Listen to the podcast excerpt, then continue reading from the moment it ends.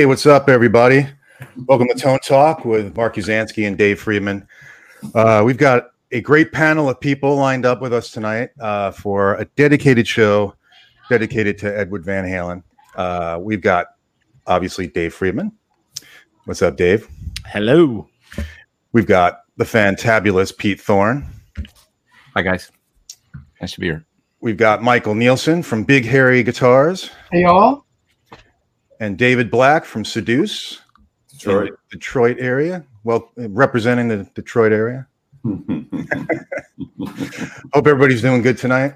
Um, I want to make sure that everybody knows that all super chats tonight will be donated to the Mr. Holland's Opus Foundation and St. Jude's Children's Hospital. So if you guys donate anything to the show, um, we will be splitting that to these two donation, you know, these two charities. Okay. Um, all right. So I also want to know if anybody knows where that music came from that I just played in the opening video. If anybody knows that, I'm just curious. Just curious if anybody can get that. If you, if you, the first person in the chat who gets that, I will give you something for free. You just have to contact me on Facebook. I'll send you something. I haven't thought about what it is yet. There's random stuff from your house. Yeah, just yeah. I might send him a pot or a pan or something. Yeah, old moldy cheese or something. exactly, exactly. Uh, but if Ed, if someone knows what where that came from, what the, where that music was from, and I didn't play it, Call a friend. Can I call? Yeah, call a friend for help. you didn't hear any music. It was there was an opening video. If you didn't hear it, then you're gonna have to check it out when we're done. Dan I'll be the Pfeiffer, first one. Dan Pfeiffer with the uh, first super chat. You rock, Dan. Love the show and great cause. Thanks, guys. Uh, and then we got another one. Rest in peace, EVH from JCA. Thank you, guys. I'll try to get to as most of these as I can. And I think Gear Boy, you got it, dude. I just sound like the kid from uh, Fuller House. You got it, dude. Um, contact me, Gear Boy. Send me an email at Tone Talk Marc M A R C, Tone Talk Marc at uh, gmail.com, and I'll send you something, Gear Boy. Wait, first of all, though, that reference, you actually watched that show or watched that show? Fuller House? Dude, come on. I got kids. Uh, yeah, but really? I've got kids. Don't make fun of me. I got Yeah, kids. be nice to Marc. I'm being nice. So I, what we'd like to do is uh, that's all right. I deserve to get ribbed. I also posted on the Groom Noodlers site. I posted uh, that I watched Ellen because uh, Bon Jovi was on Ellen, Oh, no. and I totally got ripped on that too. Everybody was like, "You watch Ellen?" I'm like, "Bon Jovi was on. It was on TV. What do, what do you want from my life?" Were they were they giving you crap for watching Bon Jovi or watching Ellen? I think it was both. Really, was, Did Phil X play on Ellen? what's that? Yeah. Phil X on Ellen? Yeah, he was- and he did. Was it? Yeah. Yeah. Oh, Yeah. man, that would have been great, dude. Yeah. He did. Someone wrote hilarious, Dave. Yeah, MSYF. Okay, it was funny. Um, so I'm just kidding. Um, so we got a lot to go into tonight. I've got pictures, uh, some a lot of things. I'm going to be sharing my screen a lot. Um, so, and we're going to be asking Dave Friedman a lot of questions. I know David Black saw Van Halen on the second tour, I believe. So we're going to get into that. Um, and a whole bunch of other things. But I just wanted to uh, quickly share my screen and just show this picture. Um, I don't know if you guys can see that. Uh, it's not doing it. It was working for a sec there. Yeah, it was there for a minute and then you clicked on something. There Okay. you go. There we go. Okay. All right. Perfect. So just wanted to say how much of a huge influence this man has been on my musical life. Um, such a huge fan of Ed. I shouldn't, I don't know why I call him Ed like his friends, but I, I you know, Eddie Van Halen as I knew him when growing up. Um, just such an amazing musician. The music that he wrote, not just some shredder, just an amazing player, but also the songs were just so meaningful to me, so happy, so it just reminds me of summertime, having fun fun with my friends. So anyway, I just wanted to dedicate this show, and I know all you guys love Edward Van Halen as much as I do and his music. So uh, you know, maybe we can go around the room. I just shared a little bit, but you know, I'm curious. I, I first heard Van Halen when I, you know, I I grew up. I was born in '68, so around 1980 is when I when I was 12 when I first heard Van Halen one. I was in camp. I was with my friends, one of my friends who I actually hung out with today for a little bit, and uh, just remember listening to Eruption with our mouths open, just wondering like, what is that? I know people have said that, you know, but is it two people playing? Is that a synthesizer? What what the fuck is that? Uh, and I wasn't even playing guitar back then. Just to me, as a as a person appreciating music, it was so over the top. So um, anyway, that's that's my thoughts. I don't know if you guys want to go. Maybe uh, Dave Friedman. I'm curious when when you first heard. You know, that's a little foggy. I I don't quite remember that moment. Um, I mean, it probably was a little bit after. Uh, it was probably around 1980 ish or something. Probably that we st- we started in on that with my friend Marty. Um, so I, there wasn't that day when it came out that I heard it. You know what I mean? It was, right. It was something like I was getting into music and getting into stuff, and I think the first concert I saw was the Who in 1981, and um, you know, I was I don't know, I don't know how old I was. I'd have to count the years. Born in 68, so there you go, 12, 13, something like that. Um, and uh and then the, the, funny thing is, I got into Van Halen, but then I got my friend and I really got into like really heavy, heavy stuff, like super death metal kind of stuff for for a short period of time, and then we kind of trans, you know, got out of that, and then it was full on, you know, Van Halen '80s hair metal rock, you know, full on all those bands, you know, mm-hmm. and. uh uh, I saw them for the first time in 1984 on the 1984 tour, opening with Unchained. Can't ever forget that. Crushingly loud at Joe Louis Arena.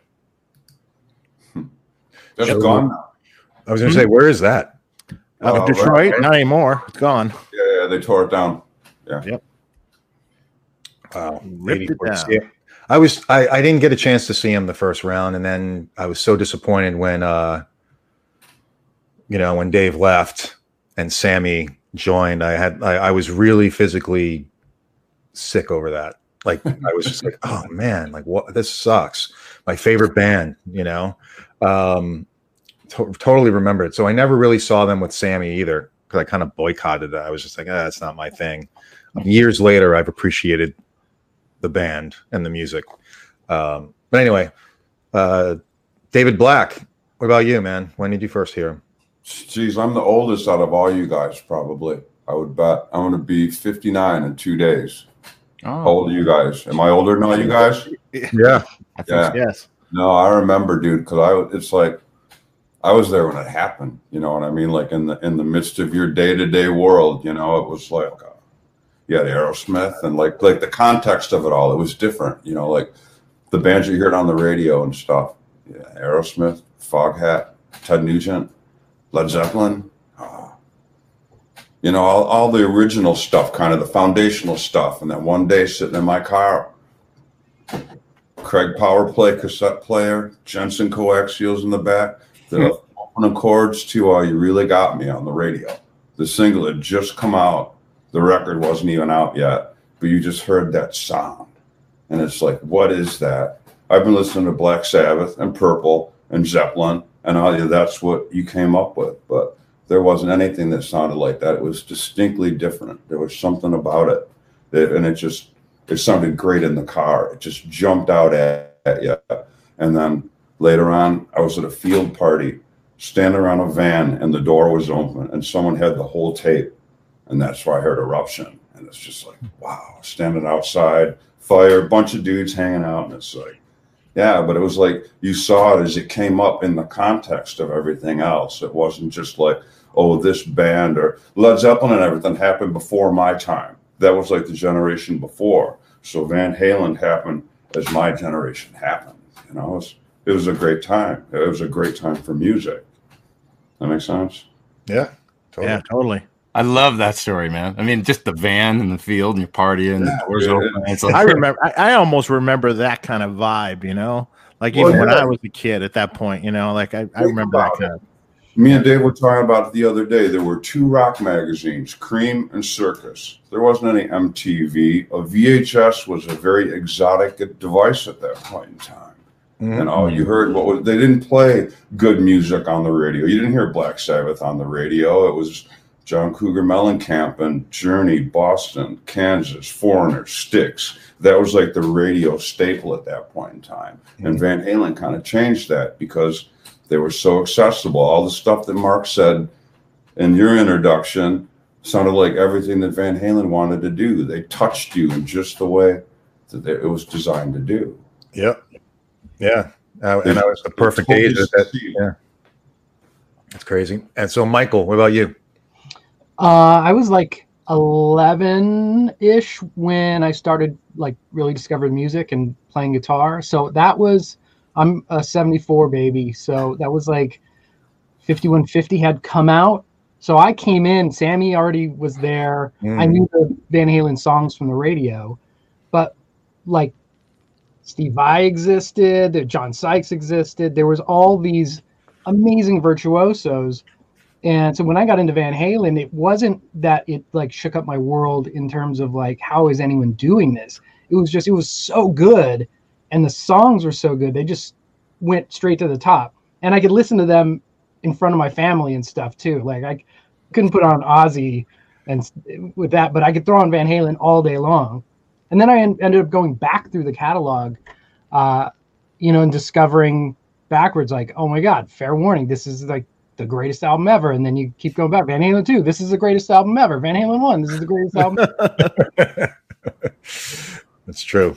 That's true. Yeah. So that's wild that you discovered them later, you know, with the 5150 stuff. yeah. Actually, kind of the same time because OU812 kind of just was coming out. Mhm. and I was discovering the old stuff. So I really have no Sam Dave bias. Uh, I, I like them both. They hit me at the same time, so I just got two bands. Right. Right. And Pete, what about you? When did you uh, first hear them? Well, I was thinking about it, and I think my first memory, and it might have been earlier than this that I'd heard them, but my first real memory of making an imprint on me was the crazy uh, Pretty Woman video. so I, it must have been uh, when in Canada, where I grew up, we had Much Music instead of MTV. That was the Mhm. music channel oh, really? and yeah, it was called Much Music, and um, a different channel, you know. And we didn't really have MTV up there, and I, I can remember the video for that with this, just the crazy, you know, Mike dressed like a samurai, and you know the the, the the guy in drag and all that stuff, and it was just like this. What is this? This is insane. That's like my first memory of it. Um, but I might have heard them before that, but that was when I probably like so around eighty two. So because I'm just that makes sense because I'm just a few years older than Michael, so it's like Mhm. getting into them around 82 and that was diver down era. Um, and then going backwards and going whoa. So by the time 84 came out i was pumped. I was like ready. I already i, I know that like by the time that that concert was going to happen uh, and by the time like the you know video for jump and panama and all that came out i was a full-blown fan by then. So i'd obviously gone back and listened. I waited outside um, the Southgate Shopping Center all night long. I don't know why my mom let me do that at that age, but I sat out from like ten thirty We till yeah, went, went Yeah. before pre Ticketmaster, right? Oh, yeah, you yeah, had to no wait wait outside the record store, man. Yeah, Record store. Yep, that's it. camped out for tickets. Yeah. And, uh, and I got I got third row floor for the 1984 tour. Remember that? And I was way on one end, but I was really close. and I was in front of the old Dave and I talk about PAs a lot. In front of the old box style PA, you know, like it was literally like like 15 feet in front of me or whatever, 20 feet in front of me because I was in third row. And when they came out and they started with Unchained, it was so loud that I couldn't even hear what was going, what song it was, and it was awesome. It was like, yeah, I remember being able to feel the wind of the sound, like Right. the- You don't get that anymore. blowing we, hair. we discussed this. yeah. But I was so into it. And then, you know, when Dave left, um, I don't remember being like devastated or anything like that. I remember really enjoying it, going, well, let's see what they do next. And then Sammy joined, and I just watched the uh, uh, Live Without a Net show the other day. which is a great show. Yeah. which is a great show. I mean, it's like no matter how, you know, whether you prefer, it's, it's like my my impression watching it the other night was, and I remember feeling like this as a kid was it was like, man, how much fun can you possibly have playing rock music? They're having it in this concert. It's Yeah. just it's crazy. It's like, how do they even have that much energy to get up there and run around like that and go crazy? And Ed's just brilliant on that show. So even though musically, I the the six pack, you know, the early stuff is what I I gravitate towards. I still really enjoyed that the whole era, and I enjoyed. it. I, I've been listening to more to OU eight one two, and I went and listened the other night to uh, For Unlawful Carnal Knowledge, and Mhm. I, I hadn't listened to this stuff in a long time, to be honest. You know, I was listening to Balance and watching some stuff from it because it's like, well, you know, you know, it's really sad, and he's not here anymore. But there's all this great music that I can go back and spend some time with that I haven't spent a lot of time with because I I sort of just always gravitate towards the Dave stuff. Yeah, There's a there's just a lot I haven't listened to um, closely, you know, and which is great. I mean, that's that's the amazing part. He did have a long list of music. You know, they they did. So there's a, still a lot of stuff to go through. I mean, yeah, for me, like I haven't even given three a chance.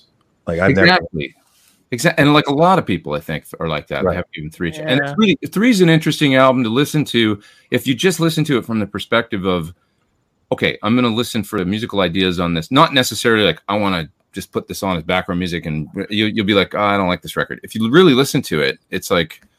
And approach it almost like, what if this were like just his demos or something? Or and you listen to it, it's like there's some great stuff on there. Some great. Right. A lot of the songs are like bordering on five and a half minutes, and could be edited a bit or something, but it's really great. It's like, and there's so much I, I have to go back and listen to too, you know, where it's like, man, I got to listen to these records I haven't listened to in a long time. The first six I listen to all the time, Right. But, but you know, this day. But we, we had that discussion. I think it was you and I that had that discussion, or maybe I don't remember now. Yeah, I think I brought it up on um, your show. Um, the influence of the singer and the producers on Van Halen is pretty immense. Yeah. The you know David Lee Roth era Van Halen was definitely guided by Dave on what you know Eddie's riffs, of course, and and you know collaborative effect, you know thing, but but it was guided by Dave and and Ted Templeman. Master Um, of ceremonies. Master of ceremonies. Yeah, master of ceremonies. But then and then but then when Sammy comes in, there's a lot of influence of Sammy on that music. Tons. The whole style is almost different. Mhm. And um it's actually a lot similar to his own solo work. Uh, with a much better guitar player. you think maybe like in listening to Jump and stuff though, and then getting into you know OU eight one two and those records, like I think Ed was going in kind of that. He was happy playing keyboards and doing. Well, he Yeah. he wrote right now back in the Dave days. Did he? Right, Yeah. He said he had that music, but Dave didn't want to do it. Hmm. Again, a, a guided by Dave kind of thing. Well, there you go. Okay. That's so true. you know, it, it- you know that's the, that's the thing, and then and then three, like we mentioned, is is Ed's album. Yeah. with without production and without you know, I mean, there might have been a producer on that. I don't remember. But without like oversight or hmm. guidance or kind of. without kind of oversight and guidance or reins. That was also in an era that was pretty tough to come because everything had changed and things were still changing Yeah. quickly.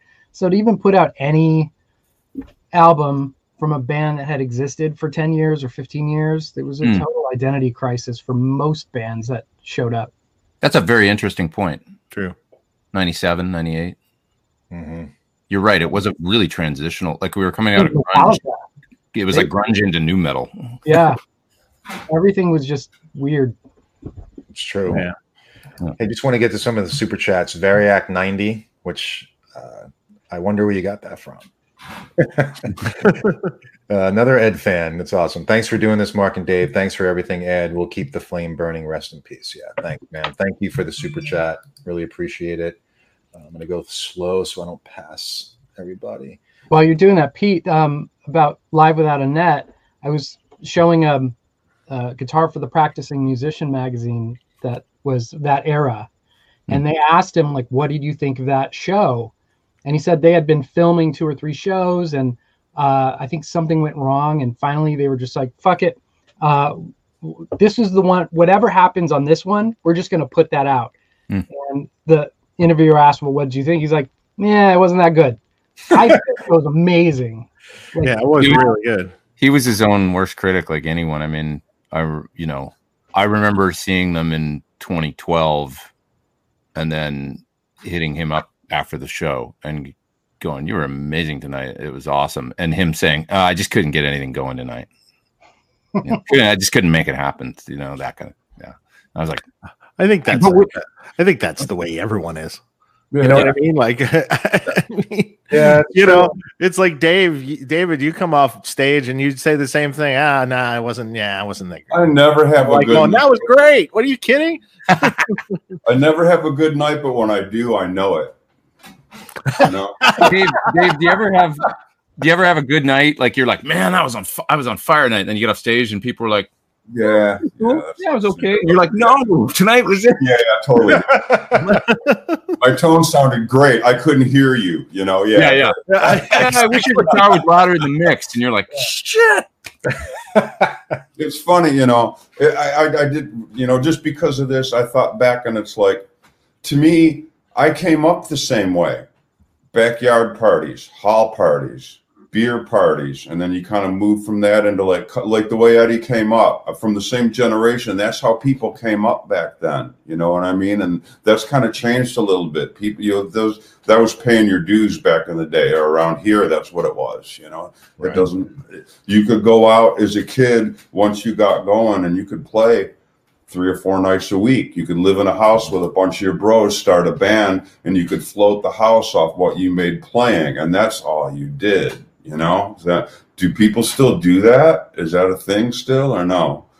You make, rare. you make like, a great like making, well, I mean, not now like COVID time, but I mean like in recent times, it just seems like it's kind of different now how people develop, but they're they're not as close as they used to be. You know, what Dude, when I mean? when I first moved to uh, LA, oh, I got Oh, to whoa, whoa, that better? Strange. I'm just going to turn the sound down. Um, when I first moved to LA, uh, I worked for a little while in a store out San Gabriel Valley, and a lot of guys would come in that store and say, "I saw Van Halen in 1974. I saw Van Halen in 1976 at, a, at like a friend's backyard party or at the you know Yeah. at the bar in you know blah blah blah." A lot of people would be like, "Man, they played at my friend's birthday party. They played here. They played there." It was amazing. It's like everybody in the San Gabriel Valley. and these were dudes that were like a little bit older, you know, maybe 50 or something like that. And I'm like 20, early 20s, you know, and these guys had been there. They'd seen them play. They just played it all the time. Oh yeah, the beauty now you can go back and hear the the stuff they used to cover, Rock and Roll Hoochie Coo and Space Truckin' and Yeah. all these crazy covers they used to do, and it's like I used to do the same thing. It's great, you know. Yeah, they did the rover, the rover by Zeppelin. I've heard. Oh yeah, yeah, Plus, like, Z- plus, like, uh, like they, when they play like Kool and the Gang and stuff like that too, and do like Oh, rock, rock versions, you know. right.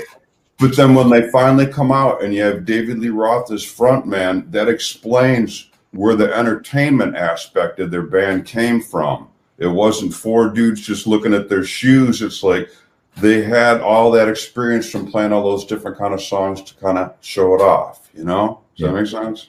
Yeah, man. I mean, they used to play Gazzari's and all those places, and there'd be two bands a night. Dave's got a story to tell about that too. But my friend Frank Symes used to play in a band called the Whiz Kids, and they would play opposite Van Halen on two different stages in Gazzari's. Sure. Whiz Kids was like a more like a glam band, and the, the, the girls really liked them because they they played a lot of the tunes that you know that like that you could dance to and stuff like that. So Van Halen, uh, I remember Frank saying they were very competitive. Like they were buddies, but like they'd get on stage and Dave would just be like, Whiz Kids had finished, and then they'd start, and you know they'd be like, "Come on, let's get the crowd," you know, and like just try and so it was like that, you know, that entertainment Right. value. Yeah. Yeah. We also Yeah, I had. mean- uh, no, go ahead. Sorry. Uh, David, when you were playing in that era, how many mm-hmm. nights a week? At one point in time, how many nights a week were you playing? Dude, I do Like three, uh, what Seduce say? three, four 45s a night, four or five nights a week. Wow. Yeah. You'd make all the mistakes. You can make all the mistakes. I've made them all. You'd be so freaking tight after. Well, yeah. Yeah. When I used to go see these guys, man, at that point they were so fucking tight. Right. It didn't mean it. It didn't matter if they, And they could play with their eyes shut and, And and, falling down, and they would still be tight. It's crazy, That's Ed all. was the model. and I'm sure that happened. And the same with Van Halen. I mean, they that's how they got amazing even before they got signed. You know, just playing all the time. Like the Beatles. Yeah. It's the thing the Beatles and Van Halen have in common. They were both great cover bands, and they both just slayed live. You know, totally, go out there, no monitors, like forget it. They go out there and play, just like you know, sing Right. great. Did anyone see that thing that was just posted um, from 1974? I think at Gazzari's with Van Halen playing covers. Maybe that's the thing. I I just, just saw it on YouTube I don't think That's so. cool. Yeah, I Yeah, I check thought that out. in passing on Facebook or whatever, and it was like you know, It was a video? no, no, no video, just audio, but Audio. but I, was- I may have heard that. I may have heard that. really super cool. Yeah. Um, by the way, I just want to uh, say, um, David Crosby, go fuck yourself. Um, just want to throw that out there. He did apologize, which I thought was nice. I thought he he said, you know, I didn't actually realize that he'd passed away, and I was just sort of, and I was like, okay, I guess that if if it's not your taste, then it's one thing, you know. But yeah, it's not his taste. Whatever. it he apologized. He said I should have kept my mouth shut, and I didn't even realize he was, you know. And so it was like, I mean, it made a little more sense at that point. I was like, okay, I guess, but like, Although, how could you not know he why passed even away? your mouth? Why no, It's like everywhere. Remember no, you talking a while ago about how much smaller the world was without all this stuff? It was Yeah. better. That's true. That's true. That's true.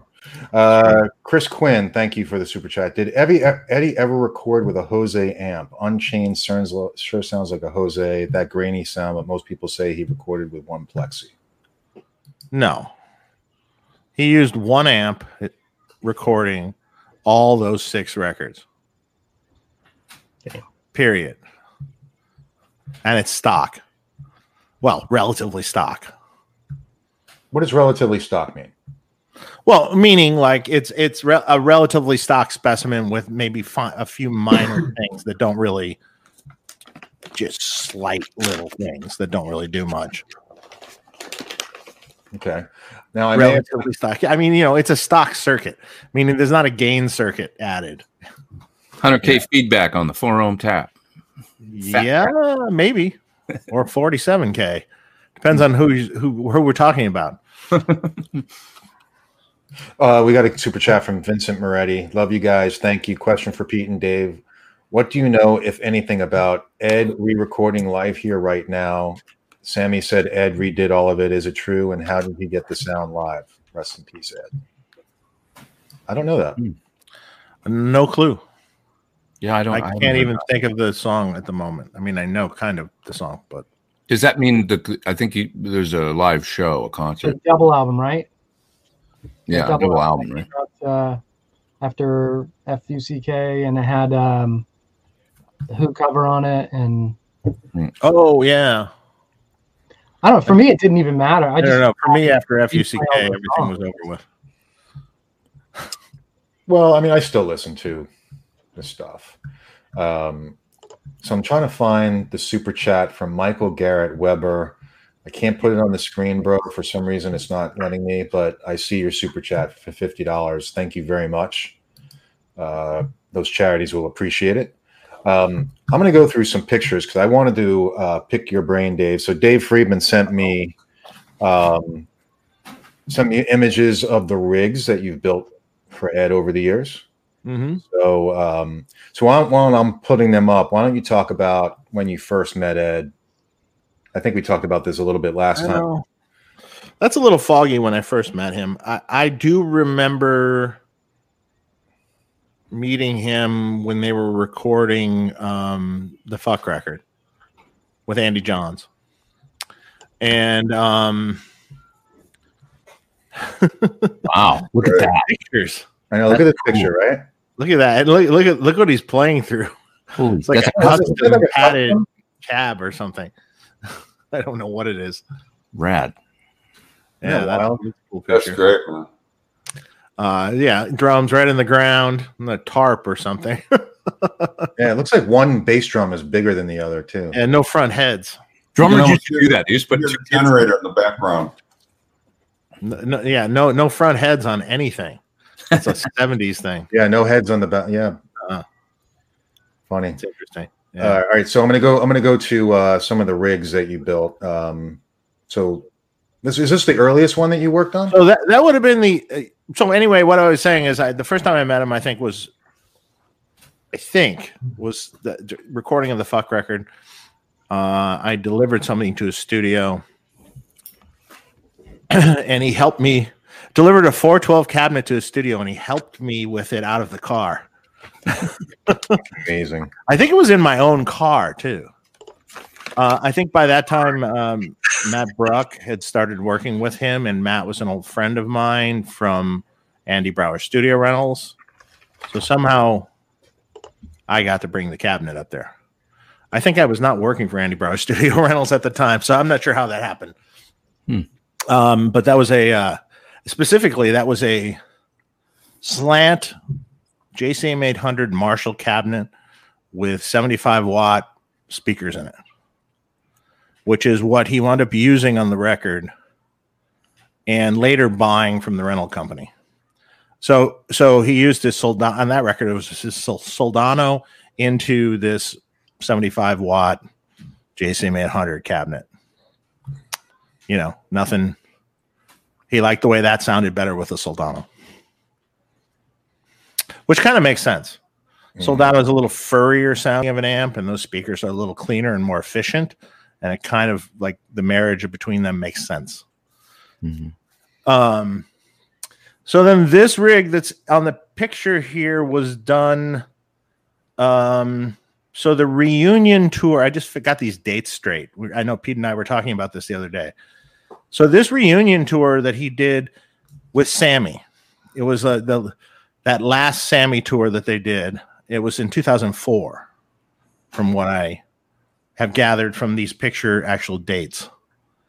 So, uh, at sometime in 2004, I assembled this rig for him for for that tour. Um, and there's a pedal board which I think I sent you a picture of, Mark. Is that Nope. the back of that? Back of that rig, Wow. and And then that was the pedal board for it.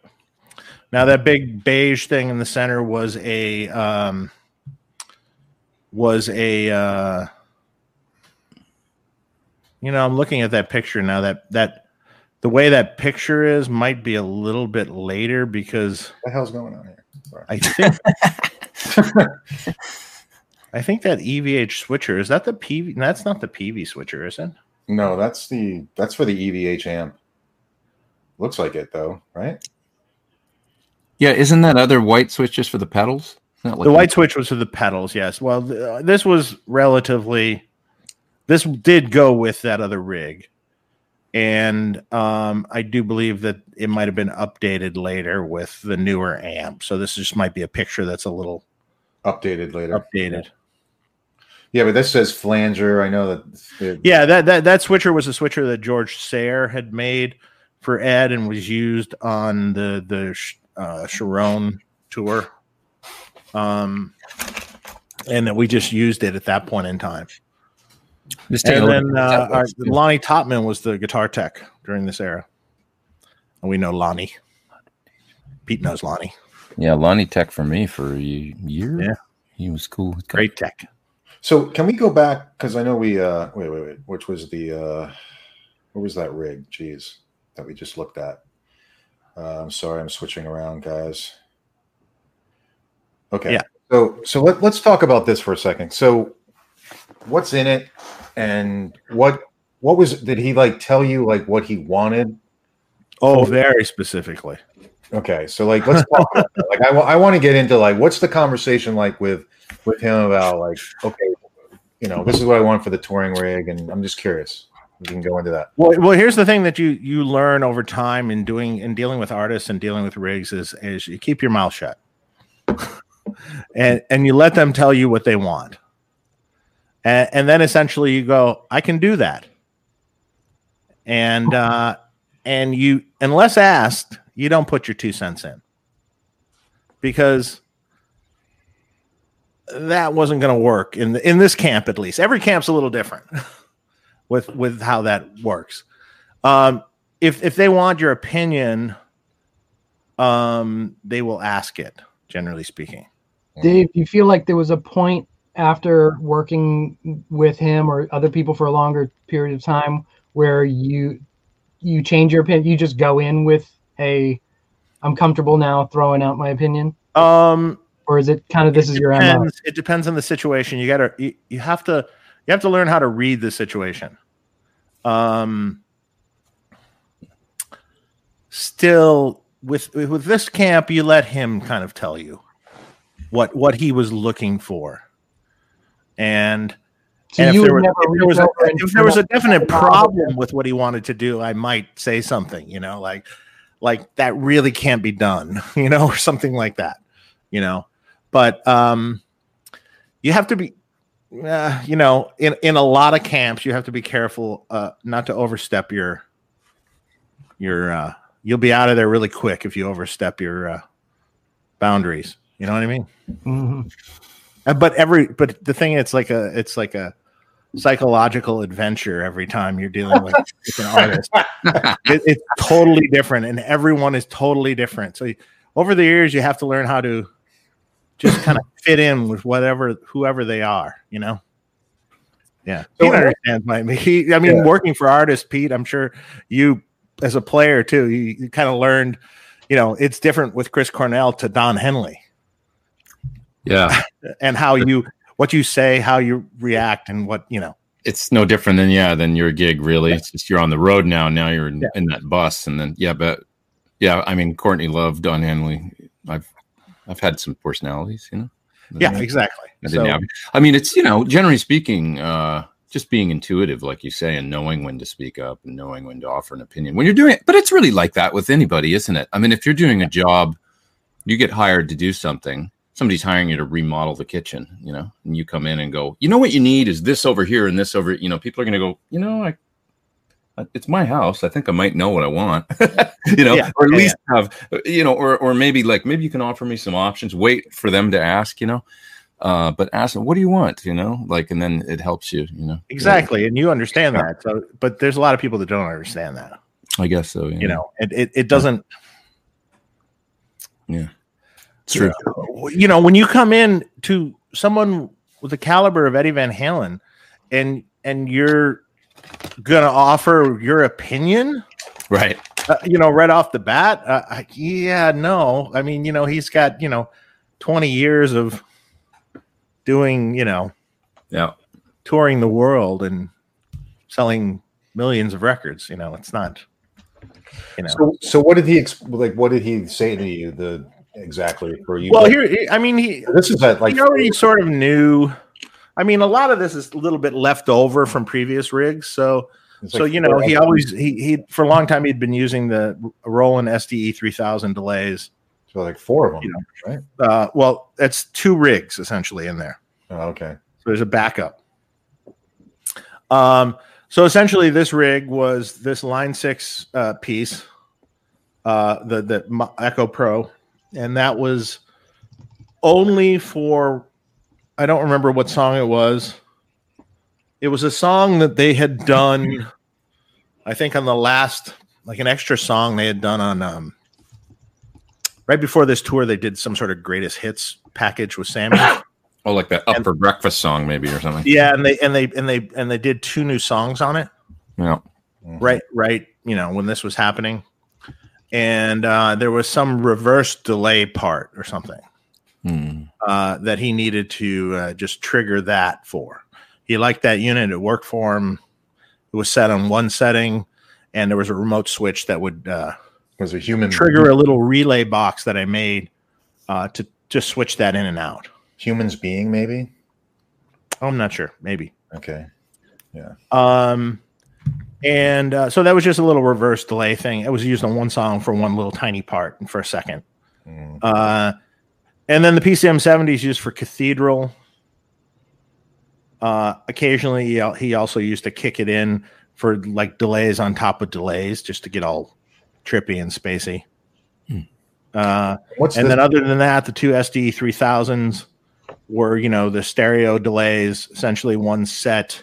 Well, the delay times varied wildly depending on his mood.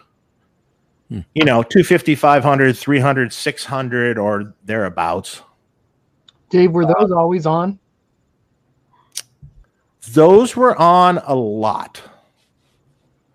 But they're kind of like echo, you know, just like ambient echo in the background. hmm And then when he wanted like more delay on top of that, he would uh hit the PCM 70 even though it was on the setting for Cathedral. ah, He didn't there's no MIDI or anything in this rig. Hmm. Uh, and then that top thing is a, a rack mount smart gate. that's an MXR. Yeah. Yeah. So he used to that that was inserted essentially in the loop of the 5150 Hmm. uh, to just shut it up. So the rig was basically the pedals in a switcher, you know, the the you know, he had the wah and he had the um um ah, I don't know. I can't remember. Uh you know, yeah, Oh. octave. Yeah, you had it. Did I have it before? It was, was that it? Uh, yeah. So you know, you'd have the um, he had a chorus in there. Later, he had an octave, uh, but he had a chorus and a flange and a phaser, just like he's always had. And uh, I think the octave was over here. Actually, I think that was added later. Um, What's and that? then the, the switcher essentially switched the pedals in and out. And these two switches, one was for uh, the PCM 70s, and one was for the um, the Rolands, maybe, or one was the Line Six, and one was the P, the, the PCM, and then the other the delays were here, and then there's three pedals, something like that. and what was this thingy? At the octave? I think that's the octave that was added later, but I actually in this picture I don't think it's actually hooked up. yeah, it just looks like it's sitting. Yeah, it's wrapped around. Things evolved and changed. Right. And then later on. I, I grabbed these pictures off the internet. I didn't have these pictures. oh, didn't really? Yeah. So this is Wolfgang's setup.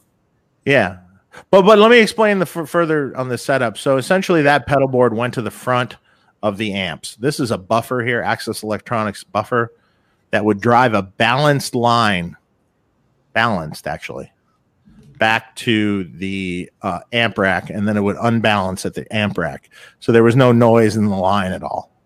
It's really clean because they ran a fifty foot snake, maybe even longer, if I recall. Um, and then it hit the amp. You know, he channel switched the amp, which is the box is doing, and then essentially a line out was uh, that goes to a dry cabinet. A line out was taken that I built on the back of the rack, and that feeds the PCM. Well, it fed the loop box for the line six delay, then that fed the PCM seventy, and fed out stereo to the two delays to the H and H power amp and then they can link more H and H power amps for more cabinets. Now, the, the- at the bottom of the rack that we were looking at, which let me go back to that. Uh, Two H and H power amps. these are the two H and H power amps. Yeah, and now this rig, there's two rigs, so this was two complete rigs, but there was another rack separate that had more H and H power amps in it. Uh, that powered some cabinets on, uh, well, at this time Michael Anthony's uh, side, and later Wolfgang's.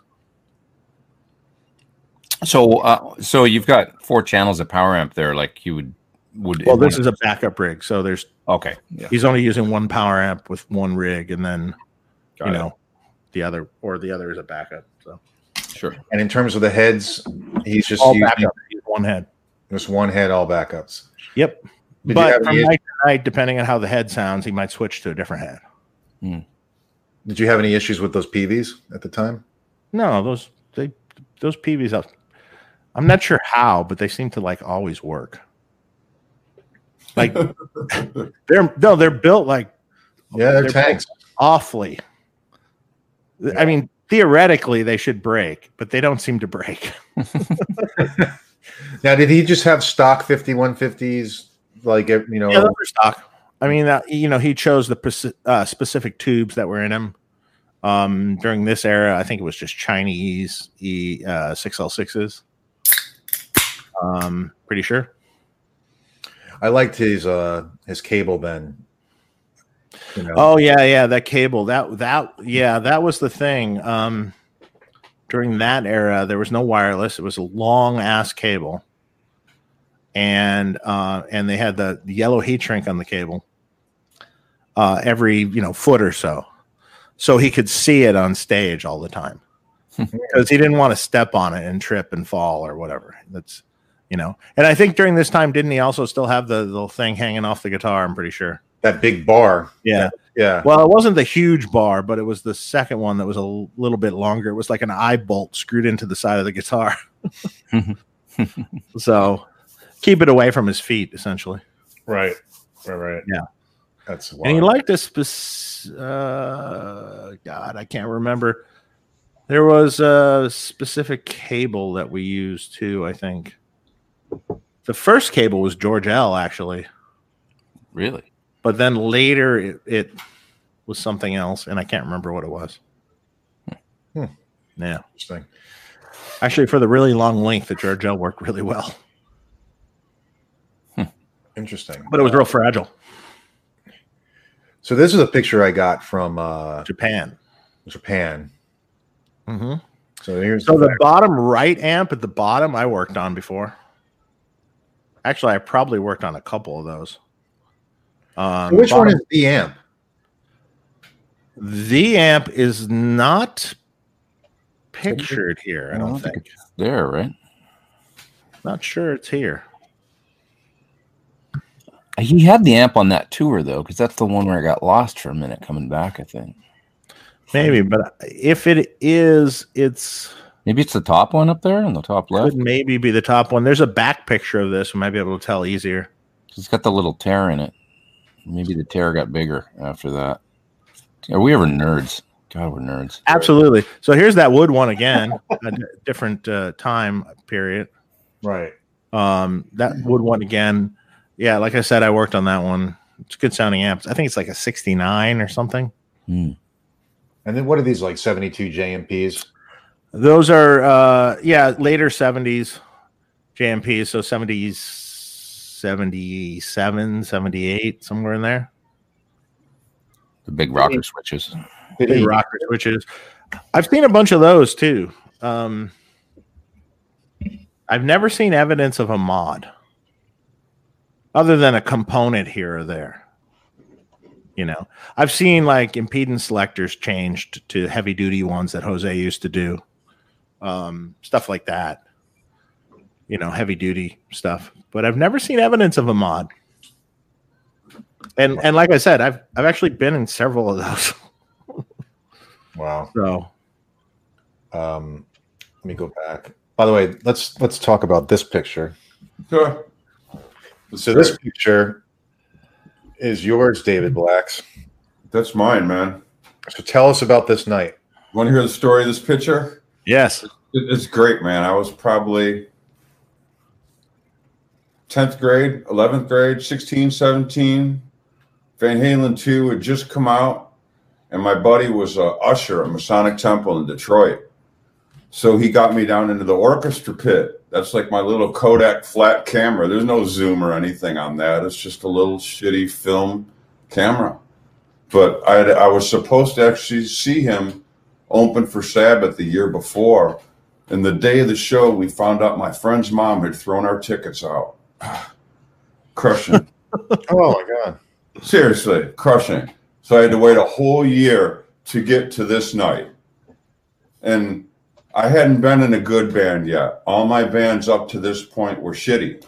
You know, or like, you know, I mean, I fought, you know, play two shows, they fall apart. I didn't come from where a lot of musicians were and stuff. So I was finally getting to see the guy, you know, and it, it was so big because everybody loved him so much. And he'd already made his mark at this time. And he was, I talked with Dave. He was he was single. He was young. You know what I mean? They were out tearing it up. These guys would come to town and they'd go down to the radio station. It was like the Howard Stern show with a couple fifths of Jack, and an eight ball. I mean, they took the place over for a couple hours. Midgets, strippers, the whole nine yards. Every time they put, and you would just listen to this shit on the radio all day. They'd go mm-hmm. sound check, and then you go down to the show at night. But you got to see it, and it was early on. If you look at the picture, there's no Floyd. He had Yep. 12 cabs. Half of them had the vinyl off of them. Half of them had the vinyl on them. Alex had his silver sparkle set, double bass, couple SVTs, real, real, you know, you, it was their first headlining spot, you know. I pulled up the show on my phone the other day and their whole set was the first two records. That was it. That's the mm-hmm. material they mm-hmm. had. You know, there was there was nothing more. That was it, including the encore. It was the whole bulk of their work till that point in time. And it was great. It was a life changer to actually see that in real life at that point in time as it was happening. Like I said, in the context of everything else, this was fucking amazing. You know, I, I can't put into the words what it was like to stand there and see it. It was incredible. And, and you were like, You were like- like you said, you like said, 14 inches in front of his mic stand. stand. Yeah, because it's like I got down there like just before they were supposed to go on. There was a couple other like photographers down there. So I walked up and his mic stand was like right there. And they walked out and they started light up the sky. And he was like right there. And it was like life changer, just a life changer, you know, because it was everything you would ex- you'd aspired to be. And you saw the guy executing it in the way that you thought it should be done, you know? And it was different because Sabbath and Zeppelin, Purple, all those bands, they're all English bands bringing the blues back to us. Van Halen was an American band. They were one of the first ones that had that that that party thing, like you were saying. They they'd release the records in the spring. That would be the record that or the cassette that was in everybody's car in the summer. You know, it was just it was a great time to be alive and a great time to be in music because it was before all the other stuff came along. You really had to want it. You really had to want to be there. You couldn't just press your phone or press a button. If you wanted a Van Halen record, you might drive to three or four record stores and not find one, and that was your day. You know? I don't know. It was a different time. It was a different time. I'm such a geek. I hear a little bit of echo. Does anybody hear that? Um, That's awesome, Dave. I'm trying to pick. Yeah, I'm such a geek. I'm trying to pick your I don't mean to reminisce so hard. It makes me feel old, but No, being- dude, that's what we're here for. guitar Yeah. player being so it just create it was such a strong impression. I've met guys older than me that saw Hendrix a couple times, and they speak to me the same way. It made the same impression. I, I saw Hendrix at Isle of Wight. This guy told me, you know, and I'm like, that's fucking unbelievable, you know. Yeah, yeah. This was that to me, you know, because I was just young enough to want it so fucking bad, and I saw the guy doing everything that I wanted to do. And about a year after that, I got my first good band, and then I started putting everything I'd seen into practice. You know. That's Great. awesome. Wait, there's a little more to that story though. Oh, oh, the other part. Oh, so okay. So, uh, my buds, the usher, they finished their set, and I, I had to think. It's like I don't even know if I'd. I'd always tried to get backstage. Everybody did, and you never did. But he grabbed me, and we're backstage, and I'm standing there just flipping out because you're in the middle of it all, and this show is just finished, and everybody's fired up, and my buddy goes, "He's going to be coming this way, right here. He's going to be coming this way." So we talk for a minute. Eddie comes around the corner, stage clothes on, hair still wet.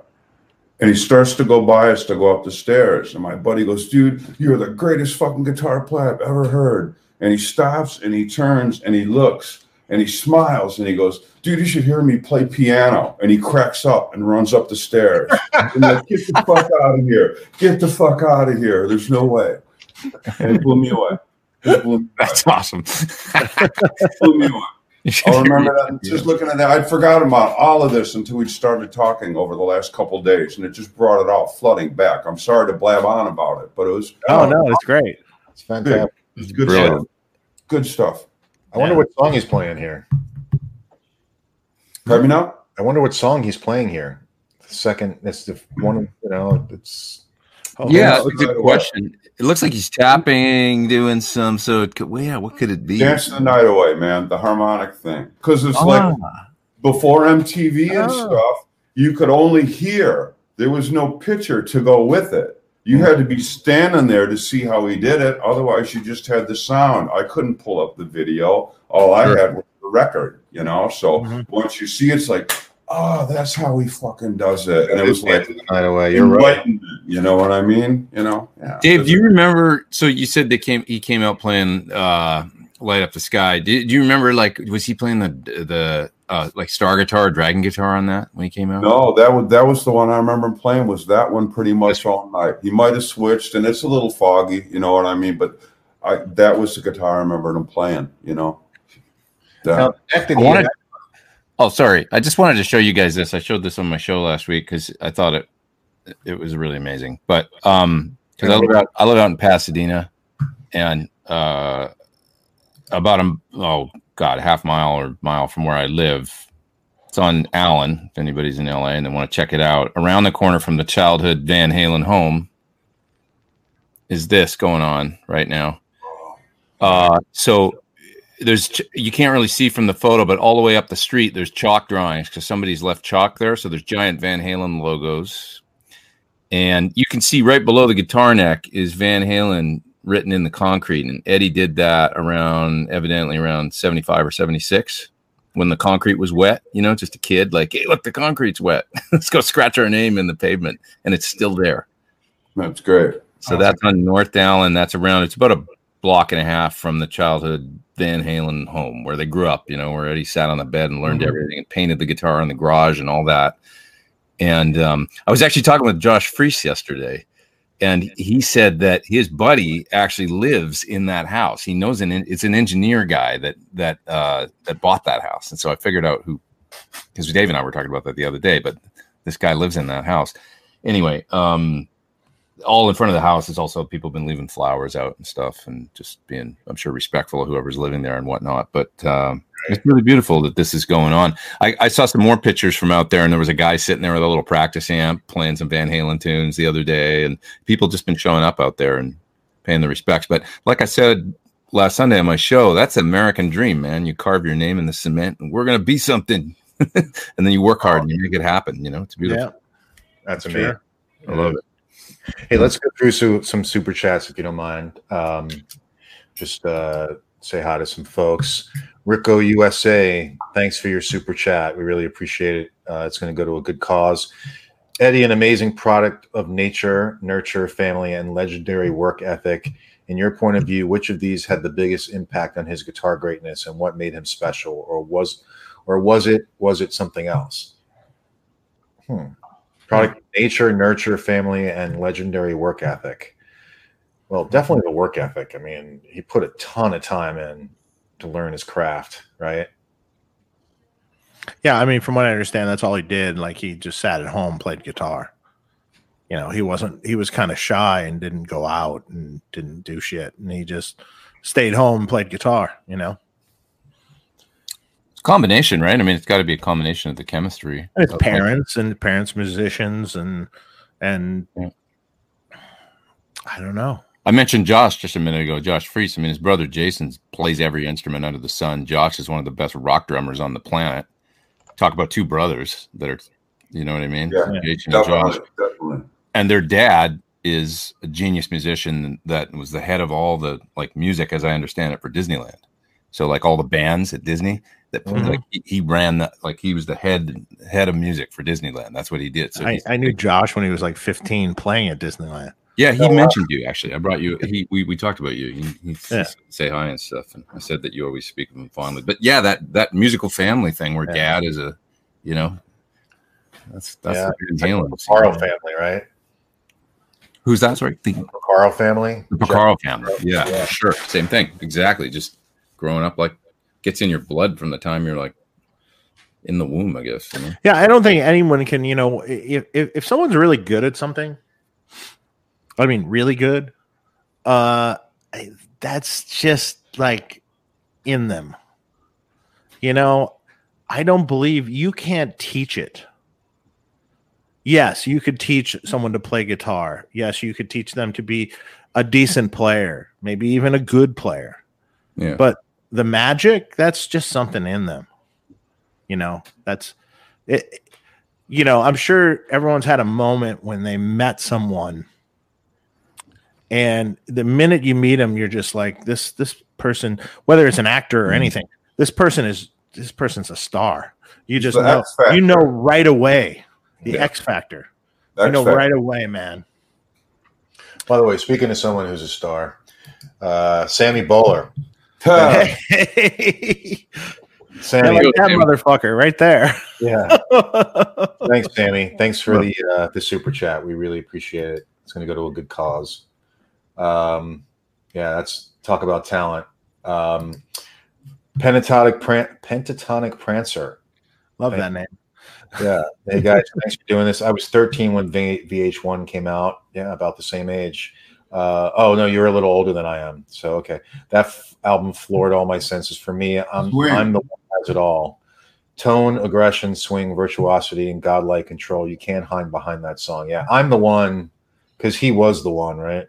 I'm the one. Swing, man. That's the key word right there, man. Swing. That there, yeah. Oh, that, absolutely. it the feel. It made it accessible to people. You know, it's like every song people could buy into just because of the way that it felt. You know, that kind of goes back to what Pete was saying about watching one band playing against the other. They had all the talent, so as you're bumping heads like that, you get a vision of what you want it to look like, and that vision comes into focus. You know, then you have David Lee Roth develop as a frontman with the great guitar talent, the brother on drums, the perfect capper as a bass player, and you just keep focusing on your songs and what you want it to look like and what you want it to do. And they achieved it in a way that no one else did up to that point.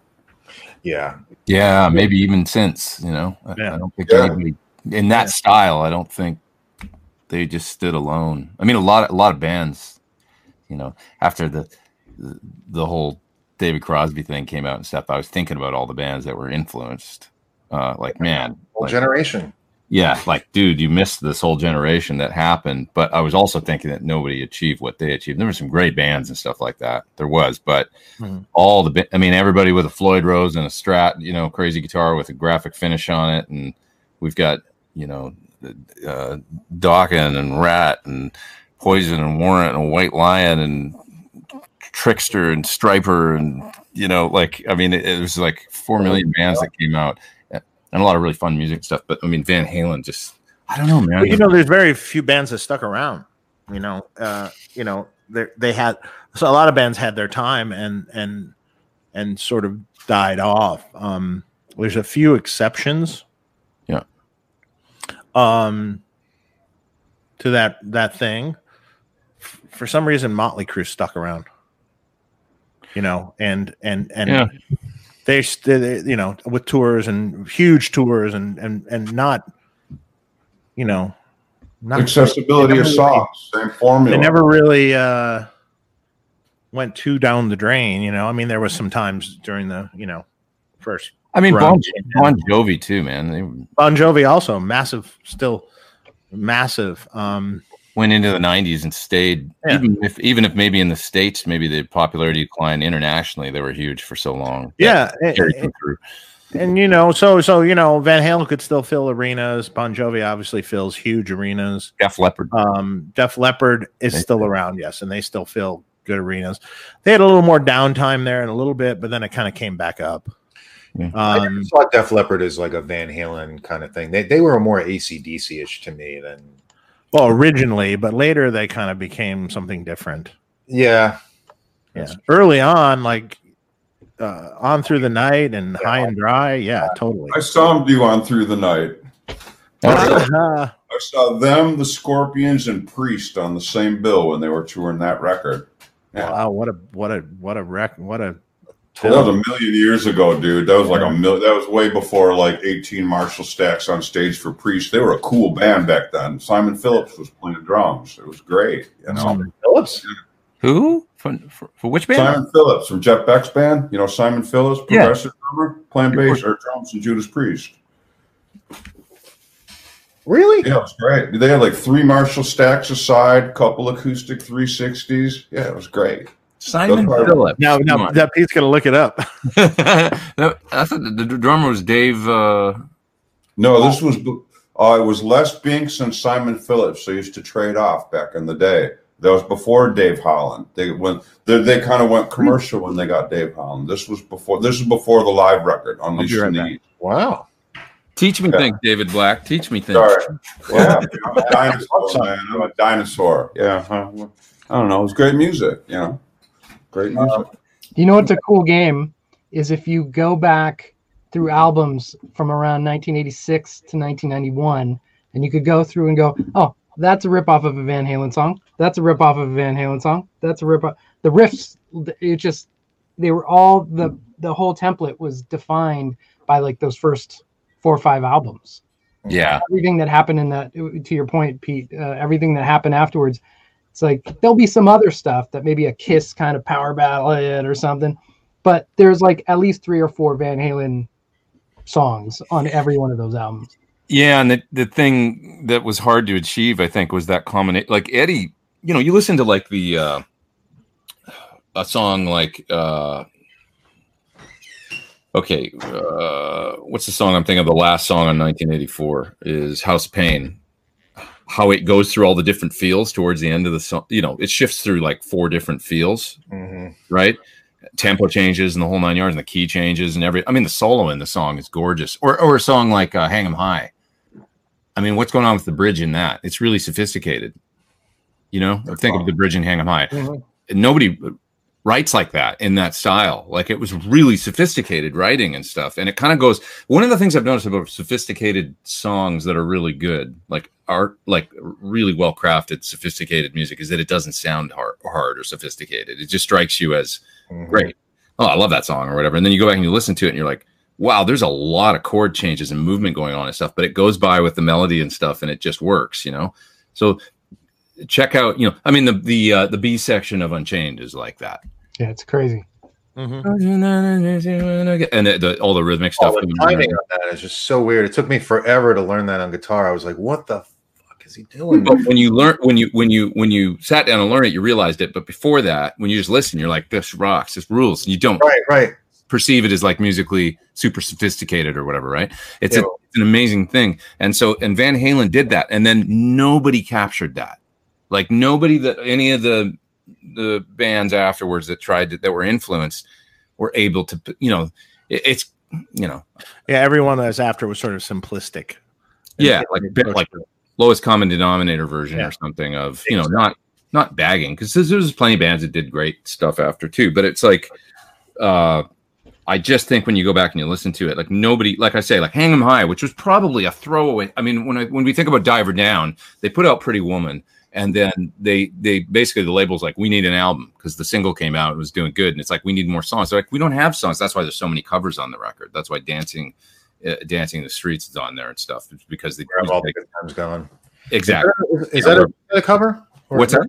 Where have all the good times gone? That's a cover. That's right? the cover, yeah. So there was three covers on the album, and the album's only like 34 minutes long or something like Yeah, that. like- Like real, like, but yet it has little guitars and secrets, and and it has Hang 'Em High, and the like, just that B section in Hang 'Em High, that's so crazy. It's, it's gorgeous, the chord changes and stuff, the way it moves Yeah, through. yeah. We just think of it as like Party Van Halen. Anyway, I just think nobody achieved that afterwards. They weren't able to get what he, and that's just the, the that's the brilliance of Eddie Van Halen, and and, then also David Lee Roth being able to distill it down to and sing over it. and sing over it this melody and that's that's the b section in unchained being able to tie it together with a melody he listened to that somehow and went okay what if i sing this on top of that and it'll it'll tie it into a song mm-hmm. so great I mean, there there was one song um, that comes to mind that I I remember that I was like, how the hell did he come up with l- lyrics to uh, to this song? Which one was it? It was uh, oh.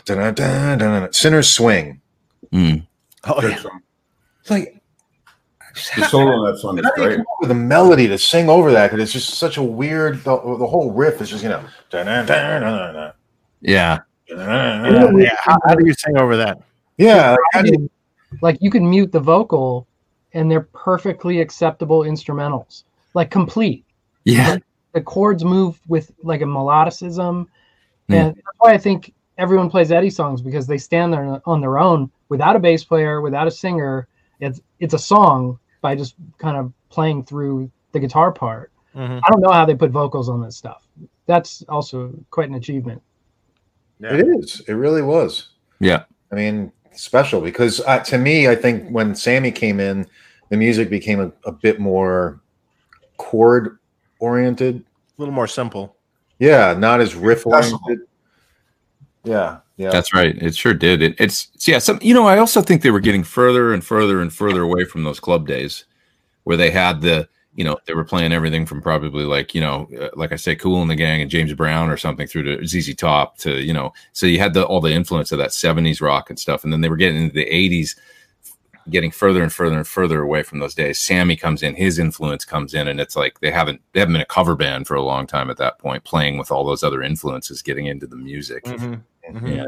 You know, because really, like, take a song like "I'm the One" or like, you know, it's like hyped up ZZ Top or John Lee Hooker or something, right? right. Yeah, right. sure. And then getting way, way, way, way, way from that, and then we're in the '80s. It's like pop dominating the airwaves and stuff and all that. Yeah. know, and and they sort of wrote songs like that. I think Ed was happy to do stuff like that for a while. And, And the, and the solo and the solos in the Sammy era got a little bit lazier and a little simpler.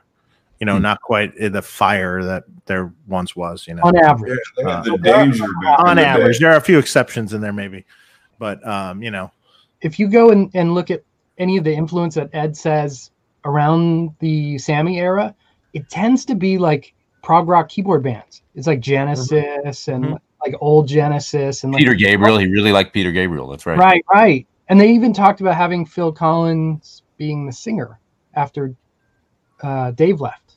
Oh, that would have been weird. That would have been crazy. Yeah, that would be really strange. Uh, we have another super chat. El Scott Music. We've missed a lot of super chats. I promise I will mention them as soon as I can. El Scott Music, thank you. Who here thinks they could have survived the MTV Lost Weekend with VH? Oh man, I remember that. Oof. I'm actually friends on Facebook with the guy who won the MTV Lost Weekend, um, and his name is totally drawing a blank on his name now. Um, God, but anyway, really nice guy.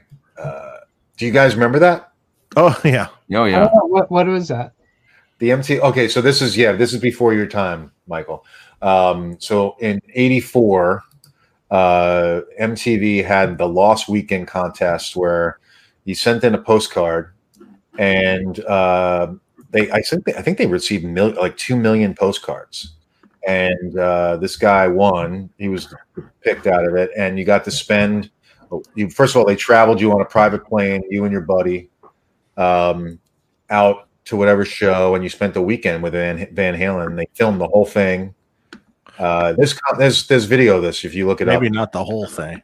No, not the whole thing. Yeah, yeah. But there's there's outtakes though. I've got a video of the outtakes from it. I think it might even be on YouTube. But uh, it's very cool.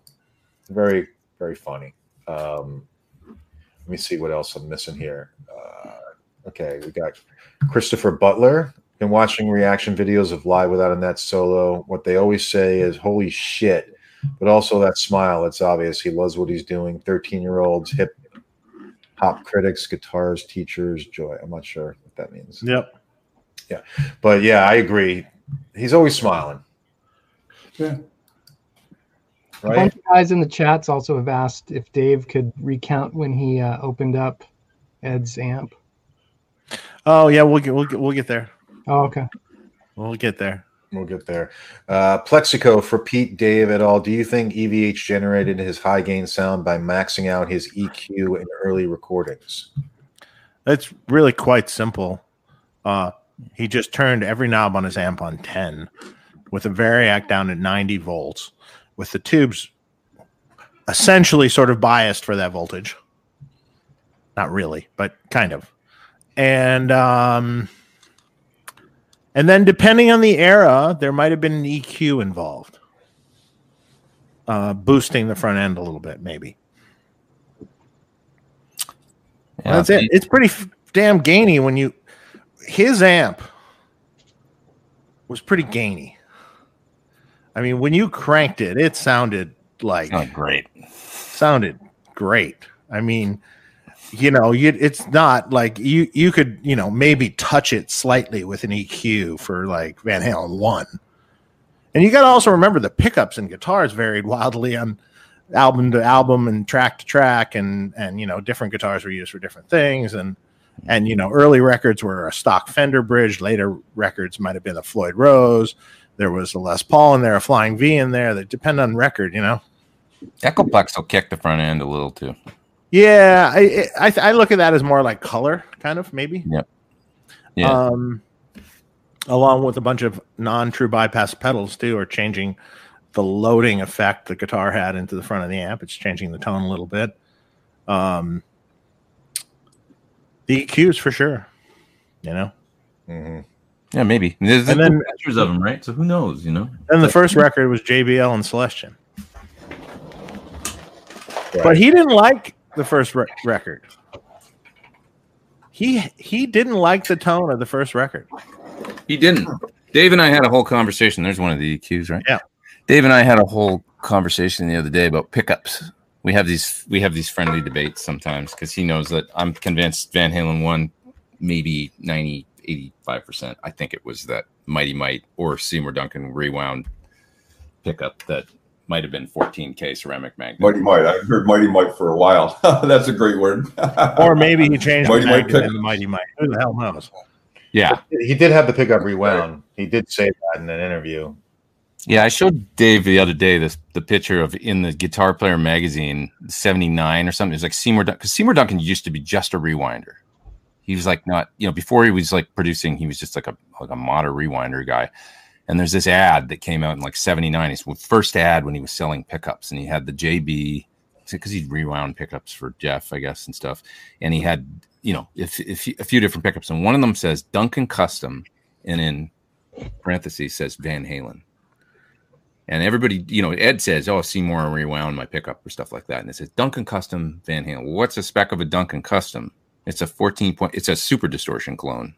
Right. That's like Ceramic. 13K and it's a ceramic magnet. Yeah. Yeah, 13k ceramic. magnet. So what? And then and then quickly they had a falling out over that. I guess Ed and and and and Seymour for a minute because of the ad with his name with the name in there. You know.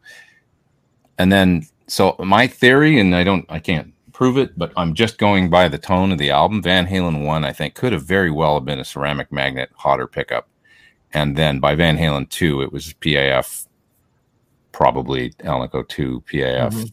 different sound completely, right? It's way cleaner and stuff, and so Well, kind, JBL yeah, sort of. It, it it is cleaner, but it's still really distorted. Yeah, Um, I mean, for me, we've had this discussion before too. For for me, Van Halen two is the perfect sounding Van Halen record. I think the the bass is great. I think the drums sound great on that record. The guitars are just, you know, unbelievable sounding. Sounds like the amp's going to explode. You know, just like, just just just the and just the right amount of reverb, not too much. You know, just yeah, just really, really, really good. I mean, of course, there's other records that are great too. Fair Warning's great, but it's a smaller tone and it's a little more distorted sounding, and it's kind of smaller, and there's not the same bigness to it. Uh, but amazing playing. And then you have Women and Children First. Well, that's really reverbed, but killer, Weird. killer stuff on it. kind of close to the first album tone, but not as good. That album, Not, not, not as well. I don't know if it's close. Actually, it might be closer to Van Halen too, but more reverb, yeah. more reverb. The And- sound of that album, when I go back to Round the album, out. sounds kind of rushed to me. Like it's a Yeah. great record and everything, but it sounds more like we just got off the road. We're a little tired. Label wants a record. Okay, let's go in. And see what yeah, but everyone wants some when the well the little screeches and noises, and then when the when the first chords come in, it's great. just like unbelievable sounding. Yeah. you know. So I mean, and then you know, even down to you know, I think I think maybe the worst sounding record was maybe uh, Diver Down to me. Um, I that seemed rushed. That was Um, a rushed album. Yeah. and no uh, heart in it. and I love I love 84 though. 84 was a great record, but his tone was way cleaner and he was playing a lot more like Allan Holdsworth. Mhm. great record. Um, so good. but but there's some great tone in there. Like it's it's like just chewy kind of sounding. You know. So It is great. It sounds I great. That right. I, I don't know. It's timeless sounding with the Simmons. if I have to pick drums and everything. one of the amp recording, I like Van Halen 2 first. Hmm. See, for me, it's 84. I think. That's your favorite yeah. guitar tone? Great. Yeah. I mean, House of Really? Pain. Yeah. Just, I, I really like the Panama. Like, like some really great tones on Oh that. yeah, it's great. I don't I know. know Fair, you mean. I, I go that between that and Fair Warning. I mean, I really love Fair Warning too. Mm. So Drop Dead Legs on 1984. yeah, there you go. Amazing. All of the amazing tones on 1984. I found out later it was all the um, the Flying V. Yeah. Yeah. What? None of it was the the Frankenstrat. I don't even know if he was playing the Frankenstrat by then, or if he was doing the Kramer thing and stuff. Because Oh, you know, I mean, maybe I don't know. It's like he definitely on tour was to the Kramers and stuff. So Yeah. could everything could have changed, but um, I love the sounds and the playing on that record. I mean, it's kind of like, and then you see it in 5150 actually, like in that uh, Live Without a Net. His playing is insane on that. It's like his style had fully, finally, like you know, because he went through a lot of different phases and stuff, and then uh, that three or four years in there, his style. It's like he could just. It's like he wasn't even thinking about anything, and he was just playing, and it was just Eddie Van Halen coming out, like fully realized Eddie Van Halen with no, you know, like flawless, like seamless. Just Yeah. Yeah, but for me, you know, like like I said, Van Halen too, Out of Love Again. Oh yeah. Oh, come on, it's just like that's amazing. that. Do do do do. You know, just the tone of it is like the the speakers are gonna pop out of the cabinet. yeah, That's what it sounds like to me. You know, it's just like just crazy, and then just the tones of the hmm. it is No, insane good. sounding. It sounds so good and so Yeah. raw and so far away from like perfection and fixed tracks and click tracks and oh stuff. yeah, yeah, yeah. yeah. It's it's when you when you listen to that record, it's really raw and just sounds like he's on fire. Yeah. I- think I think the, the the aggression of the playing was really there too. You know, like yeah. and the groove and the feel and the songs and I don't know. Know, Reminds me of kind of a pretty happy time. I remember being in Florida once with my best friend Marty, and uh, at- down at my grandmother's house, and I remember we went into some little food restaurant that had a pool table or something. We were playing pool, and there was a jukebox, and we were. I remember playing Van Halen two there, and just so, like over and over again. so That's it cool. just has a fond memory for me. That's awesome. Uh, Pentatonic Prancer. My friend Scott always says Ed's rhythm playing was like little, little, like mini little leads. kind of like Hendrix, Yeah, like Yeah. lead guitar, rhythm guitar. It's like all flowing. that's the one, right? Yeah. Um, let me see if there's any su- uh, other super chats. I'm going to mention some of the ones that uh, BB has sent me. Uh, we've got, got one from Holly Henderson. Holly, Hey, Holly. she didn't give a question, but just sent in a super chat. Thank you. That'll go to a great cause. What's up, Polly? Jason What's? Tong. Uh, guys, can you discuss Eddie's wet, dry, wet setup? Eventide's SDE 3000 settings. Did he did he have dry in the wet cabs? Uh, yes. So um, essentially, it was. Well, it depends on the era. You know, like in in the era that rigs that I built, the Eventide went bye bye. Um, but uh, the Eventide was on a micro pitch shift, like everyone used at the time, and it's like uh, something like plus nine, negative nine. You know, shifted. Uh, and um, in in that kind of rig, it was mixed in with a mixer, so it was blended in. Um, but uh, just two discrete delays, left and right, set, you know, at half the the delay time. So, so if you had uh, say 300 and 600 milliseconds, you'd get like a ping pong between the cabs. Uh, generally, the shorter one, you have to set the repeats up a little higher so it kind of actually ping pongs evenly. Otherwise, it sounds like it's trailing to one side. That's good too, though. Uh, it just depends on how you want it to sound. Um, So would Yeah. he, would he do that? Like try and balance the delay so they delayed evenly? it was a ping pong, yeah. It was a ping pong from side to side, yeah. Okay. So it, it did even, evenly. Generally speaking, when you do that, um,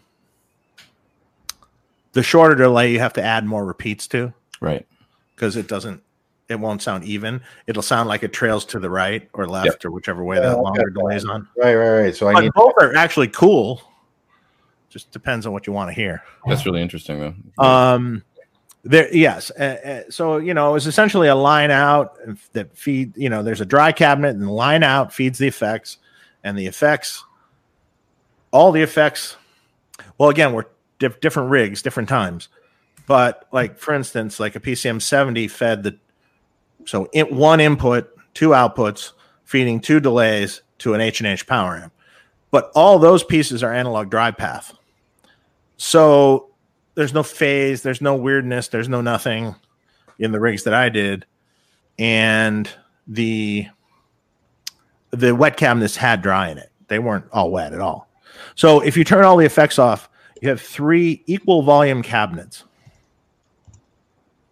If you stood right in front of the cabinets and walked from left to right, they were equal volume. Mhm. So hope that answered it. Yeah. So just a couple suggestions. If you guys want to build your own wet, dry, wet rig, there's a few ways you can do it. Um, I know some people can get, if you want to keep it small, you don't have to have three four by 12s, right? So you can do three one by 12s if you wanted to do it that way, right? With an, a separate power amp. Or a four by twelve and two one twelves. Right, or a four by twelve with two one twelves. Or I was going to suggest what Pete you just had on your video, Pete, where that uh, I forget who makes that extension cab, or you can do uh, wet dry wet. Yeah, the Comet Cab. Um, the only thing about it is that the speakers in it are quite different. So it's got you could do it with it, but it's got very it's got small uh, neo drivers in it for the wet, um, which are going to sound quite different than say a, a greenback. You know, you So we wouldn't want dry in that. Yeah, sound they sound kind of odd if you mix dry in them. So they work really well for the wet dry, but having 100% wet in the cabs. So for, I think if you do the Eddie Van Halen style rig, it's good to have kind of the because you got all that dry in those cabinets, and so it's important to have the core. Uh, But depending on what effects you guys are using, you have to know some things. It has to have an analog dry path. Right. Otherwise, the rig's going to sound like crap because you're going to have dry that is out of phase with the center dry or slightly out of phase or slightly shifted uh, in the wet caps. your big sound. Either that or you need a mixer in order to pass the dry through unaffected. Mm. So it depends. You guys can always email me. Yeah. I'd be happy to help you. Somebody was mentioning that. Oh, we were talking about the '84 guitars, and I just remembered uh, Top Jimmy was the the Ripley guitar Yeah. with the Ah, pan yeah. pots. Yeah, I Yeah, which is that. cool. Ah, it's so cool, man. Where the, you listen to it on headphones and everything's jumping around because each string was panned to a different side. hmm Uh, How the cool Ripley, it had a Bartolini pickup in it with pan pots for every single string. And Yeah, it was crazy. pretty neat. Yeah, I actually saw that guitar once, and I was like, ah, I was freaking out. It's like it's the Top Jimmy guitar. It's a, it's the natural finish telly, right? Yeah. Looks like a T, Yeah. a telly. I Right? saw, I've seen it before. Yeah. That's so cool. I was like, like a kid, and you know, on Christmas seeing that thing. Mhm. Um, but yeah, I mean, a few different guitars made appearance on that. It's so funny. He played a bunch of different guitars. I mean, the little guitar's guitar, you know, all these great, and it Yeah. sounded great in its own.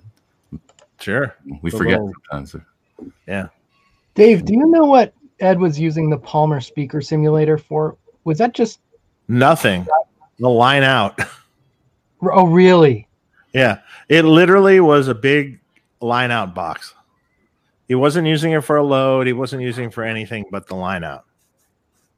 Because there was no line out on the head? Yeah. It, it literally was just a big line out box. Mm. Unfiltered. Sold so many of those units. Yeah. Nothing. Just having it in his rack. No, those those units did sound cool. I mean, they were they were actually their load sounded pretty cool. The the direct thing on them sounded pretty cool, especially for the time. Um, especially the old ones, the original ones, they sounded better than the later ones. Um, but yeah, yeah, it's just a line out. Well, I, I later eliminated that. I bought two. I bought a newer one and I bought a an older one. I'm like, this this has nothing in common with Van Halen. No. No, really quickly. not at all. Yeah, but now you have to use the line out out of it just to be exactly like Ed. Get it again. Dave, do you remember? Uh, do you remember any discussions about not using the uh, the harmonizer on the rigs you were building? Yeah, Like it moving Um, away from that again. he wanted to keep it simple and he didn't want a mixer and he didn't want all this stuff and so we there was a discussion about that and and he lo- he yeah he just lost the harmonizer he was like "Ah, i want to go back simpler Hmm. Yeah, less processed. Yeah. Right. Mhm. Well, that's. I personally like it when it wasn't as processed myself. But but you like the 1984 tone, which does have some, right? It's Yeah, it has interesting. harmonizer. Uh, Harmonizer first appeared in on Fair Warning, didn't it? maybe uh, It was on Fair Warning. For That sure. early, really? Yeah, a little bit like crept in. Crept in. It was a Don Landee thing, and it crept in. Really? By the way, we have uh we had almost 800 people. We got 757 people watching. Wow. That's awesome. Uh guys, please press the subscribe and click the bell. Make sure you guys can get our And if you want to donate, it's for a good, good, really good cause. You know? Yes. And uh, If you guys want to do that, that'd be great. Well, all donations, as I mentioned, uh, super chats will go to the two charities, Mr. Holland's Opus Foundation and uh, Children's Hospital. I will tally up all the super chats and uh, and then make that donation afterward. Um, one other thing I wanted to mention, if you guys wanted to do a wet dry wet rig, something I got from uh, Third Power Amplification. Uh, they have a four by twelve that is wired where you can actually do a wet dry wet. So the bottom two speakers could be your dry, and the top two speakers could be your wet. And um, Yeah. All in one four by twelve. It's a very very cool thing. Check email Third Power if you want to check it out. I got one. I thought it was very cool. But if you want to do it really right, you got to have three four twelves.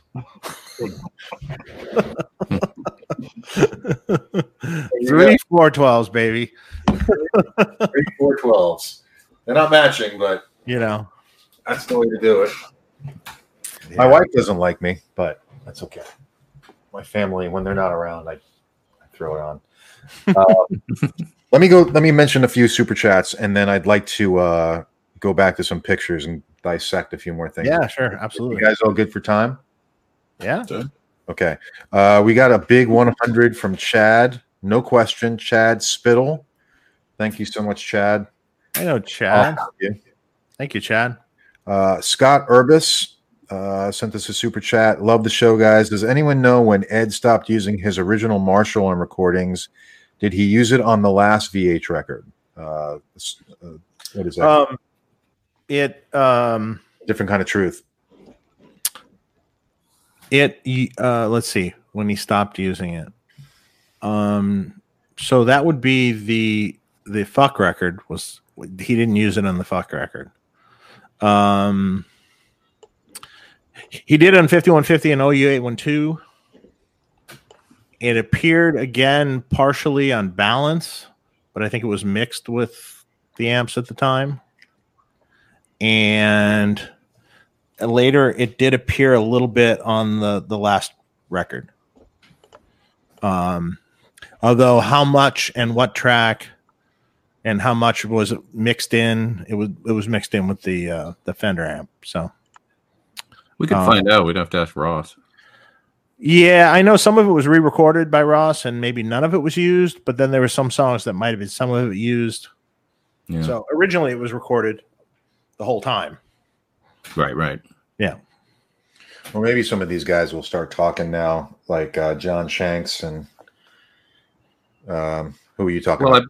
I, I believe they did a bunch of the record and then they went up to mix at 50. I mean, short story, they went back up to mix at 5150. Ross Hogarth mixed and they ended up doing some of the guitars again. And and, uh, and Ross would know as far as Yeah, I don't I don't believe the Marshall appeared when Ross recut the guitars. no. I don't think so. Interesting. Okay. Um, we have another super chat from Death by Strangulation. Thank you. He sent fifty dollars. Really appreciate that. Love the show. Keep it up, guys. I fired up the 1971 Super Lead and the Variac, the Phase 90 this weekend, and did my best tribute. 0.001 percent of EVH, but I think he would have liked the effort. Bravo. Bravo. Exactly. Crank it up. Uh, Lauren said his super chat was missed. It was um, is the USA Wolfgang, which is thirty six hundred dollars. That much better than the special, which is thousand dollars. Would you say the Wolfgang is a unique tone for a studio collection? I don't. Uh, um. Okay. So it depends on which which special. So there was a brief time they were made at first in Japan, and uh, and those are quite good, and not really any different than the the higher priced ones. Mhm. Now I can't vouch for anything after that. So Is your guitar a special, Dave? The one that mine's a special because I wanted the flat top. and is So, it a Mine, uh, mine's like special, special because it's it's it was a Japan. It started off as the Japan parts, Hmm. but then it was put together by Chip Ellis and it was signed by Ed and then painted over there at the custom shop. So Hmm. it's not exactly you Yeah. know that, but mine's great. It's a great guitar. Yeah, I had a I had a Japanese special. I thought it was a great guitar. The only difference it was basically didn't have an arch top. That was basically yeah. Yeah, yeah. Um, same pickups, same Yeah. I same mean, bridge. I think the same bridge. Pretty sure. look, I, I've had I have a USA, Yep. same USA that, that Pete has, which was right up there. You know, I can't I can't point to it. But I think I wanted. I, I had my choice actually, and I think I wanted the flat top because I, I was always thinking I'd like the Ernie Ball guitars, which Right. were the flat tops. You know, I don't know. It was a telly thing, kind of. You know, for me. That's kind of why I love this finish because it was the, the first one I ever saw was this finish Ernie Ball. You know, the Ernie Ball. yeah, yeah, yeah. Sure. hmm that that guitar is gorgeous. Yeah. yeah. It's a good one. I love it. See, How did the PVs hold up compared to the Ernie Balls and the, the Fender EVH ones? Wait, can you say that again? Your mic's kind of like all of a sudden low or something. How did the how do the PV Wolfgangs hold up compared to the Ernie Balls and the EVHs? They were good. What are you doing? Um, they were good. I mean, I think kind of, I kind of think the Fender ones and the and the Ernie Ball ones are slightly better, with maybe the Ernie Ball ones being the best. To be honest, for me, I think I like the neck and the Ernie Ball the best. Something about them. They're really cool. This is a really, really well made guitar, though. I mean, the finish on this guitar is like flawless. Yeah. It's a cool shape and it's kind of unique. It's hard to get a unique shape that also looks super cool. Yeah. Well, you know that's that's the funny thing when that first when they when he first came out with Ernie Ball. I remember when that first came out, everyone's like, "What the hell is that? That's ugly," you know, like awful. And you know, the thing is, it, it takes years to sell the shape. You know what I mean? Like if Grows it's a new you. shape, no one wants to see a new shape. Yep. And you really just have to have to own it and go for it, and keep Yep. pounding at it because you know, and then eventually people will warm up to it. You know. Yeah, a couple cool music videos and I was you sold. know, and uh, the only the, the only thing I preferred on the PV versus the Fender one was I preferred the the headstock in the PV because it didn't have the bottle opener on the top. Oh, Yeah. Didn't it have like a thing in there? Like a Yeah, there's a piece of wood in there that was kind of carved out and stuff, so it looked a little bit. The bottle opener was a little weird for me, but you know, it's okay. It's grown on me. Yeah, I mean, I, I don't really care anymore. Yeah. Just at first, I was like, eh, I think also the uh wasn't the uh, it's a weapon. Is what it is. Man, you got Yeah, to out on me. Stab someone with it. the Ernie Ball, wasn't it a four and two instead of three and three? Correct. Mm, yeah. Yeah. Correct. It's, yeah, it's different, and they have a patent on that. Oh, do they really? Yeah, no one can make a four and two headstock. Really really? Yeah. Mhm. Interesting. Some of Long time ago. are I, crazy. mean, I don't know if anybody Maybe wants. the patent expired now. I'm not sure, but It's kind of you got to get used to it. And you're like, oh shit, yeah. The, the, those little things on guitars that like make them like when you got a reverse headstock, you're like, oh yeah, it's down. here. Right, right. You know, it's a pain in the ass when you're trying to just tune quick at a gig or something. But it, this guitar's got those little frets on it. That's the only thing. I think maybe someday I get it refretted because they're really small.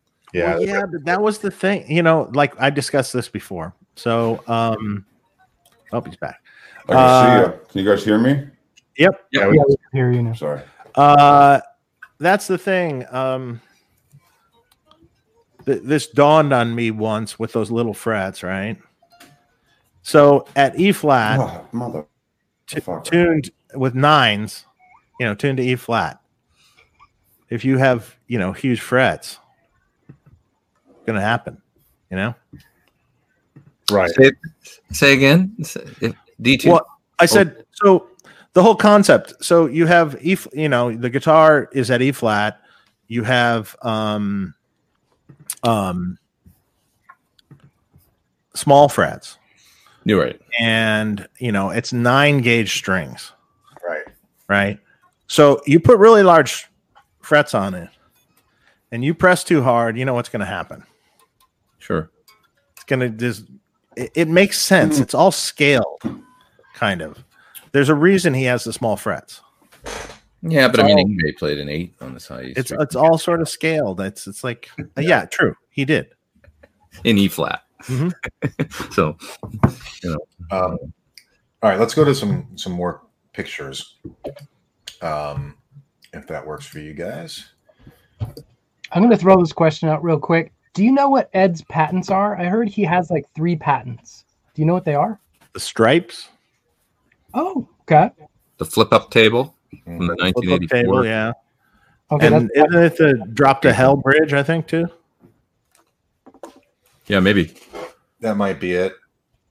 What if he Is had a patent on the D- D- D-tuner pass- That might be that too.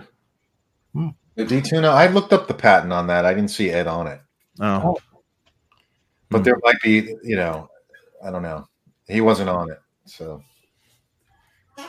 but uh so this is the back of the amps from 79 yeah. to the Japan tour. So that top amp wasn't. That's a fifty. The top one. Oh, yeah. There's quite a few. Fi- there's a few fifties in there. Isn't that interesting? Um, Yeah. yeah, those are all. Um, well, you notice something else that's interesting in this picture too. Hmm. There's no six CA sevens in any of the amps. Mm. So I don't know what It's I'm- all. It's all. uh It's all Telefunken Really? EL34s, which Ed told me was his favorite tube. Oh, interesting. So it's all small bottle uh, EL34s on that tour. Um, there's not a 6CA7 in sight at this point in time. Uh, there's no extra tube on any amp in here. right. Three tube amps. There is no extra knobs on any of these amps.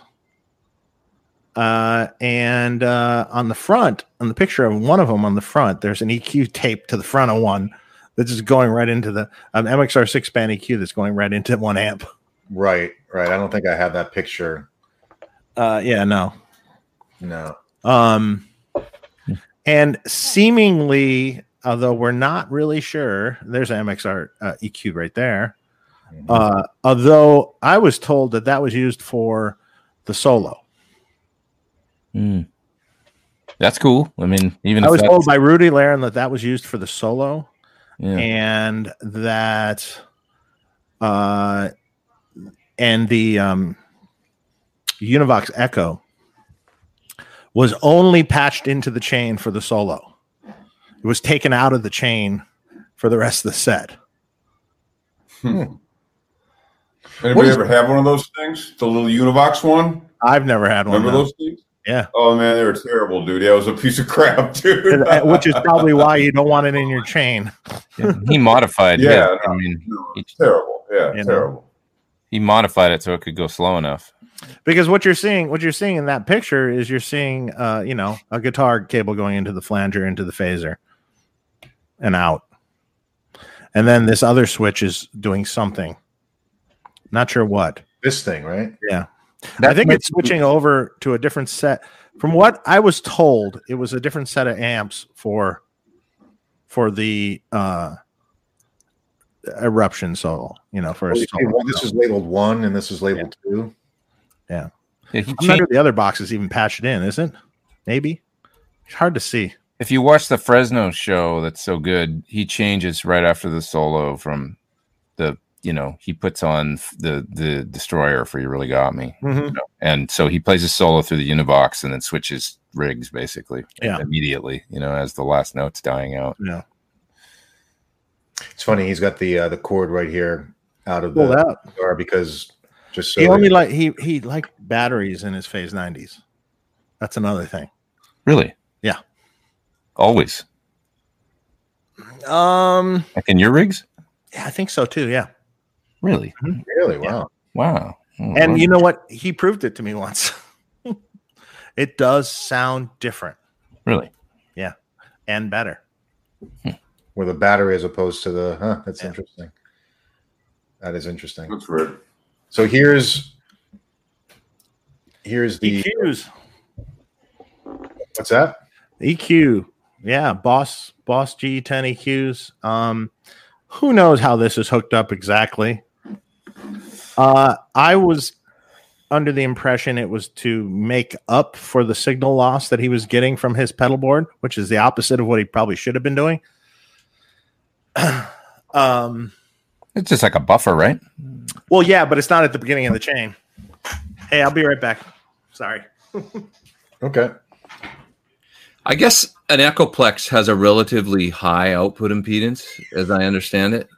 So, like when I got my clinch pedal uh, that I still love and use, the the fellow over there he described to me that the, the original clinch it's it's a EP pre, so it's like an Echoplex. It's like a preamp from an Echoplex.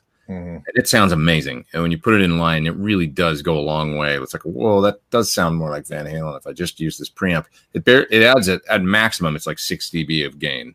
In the middle, it's like three dB or something. It's just a little bit. It more changes the tone. It does something to the phase or something.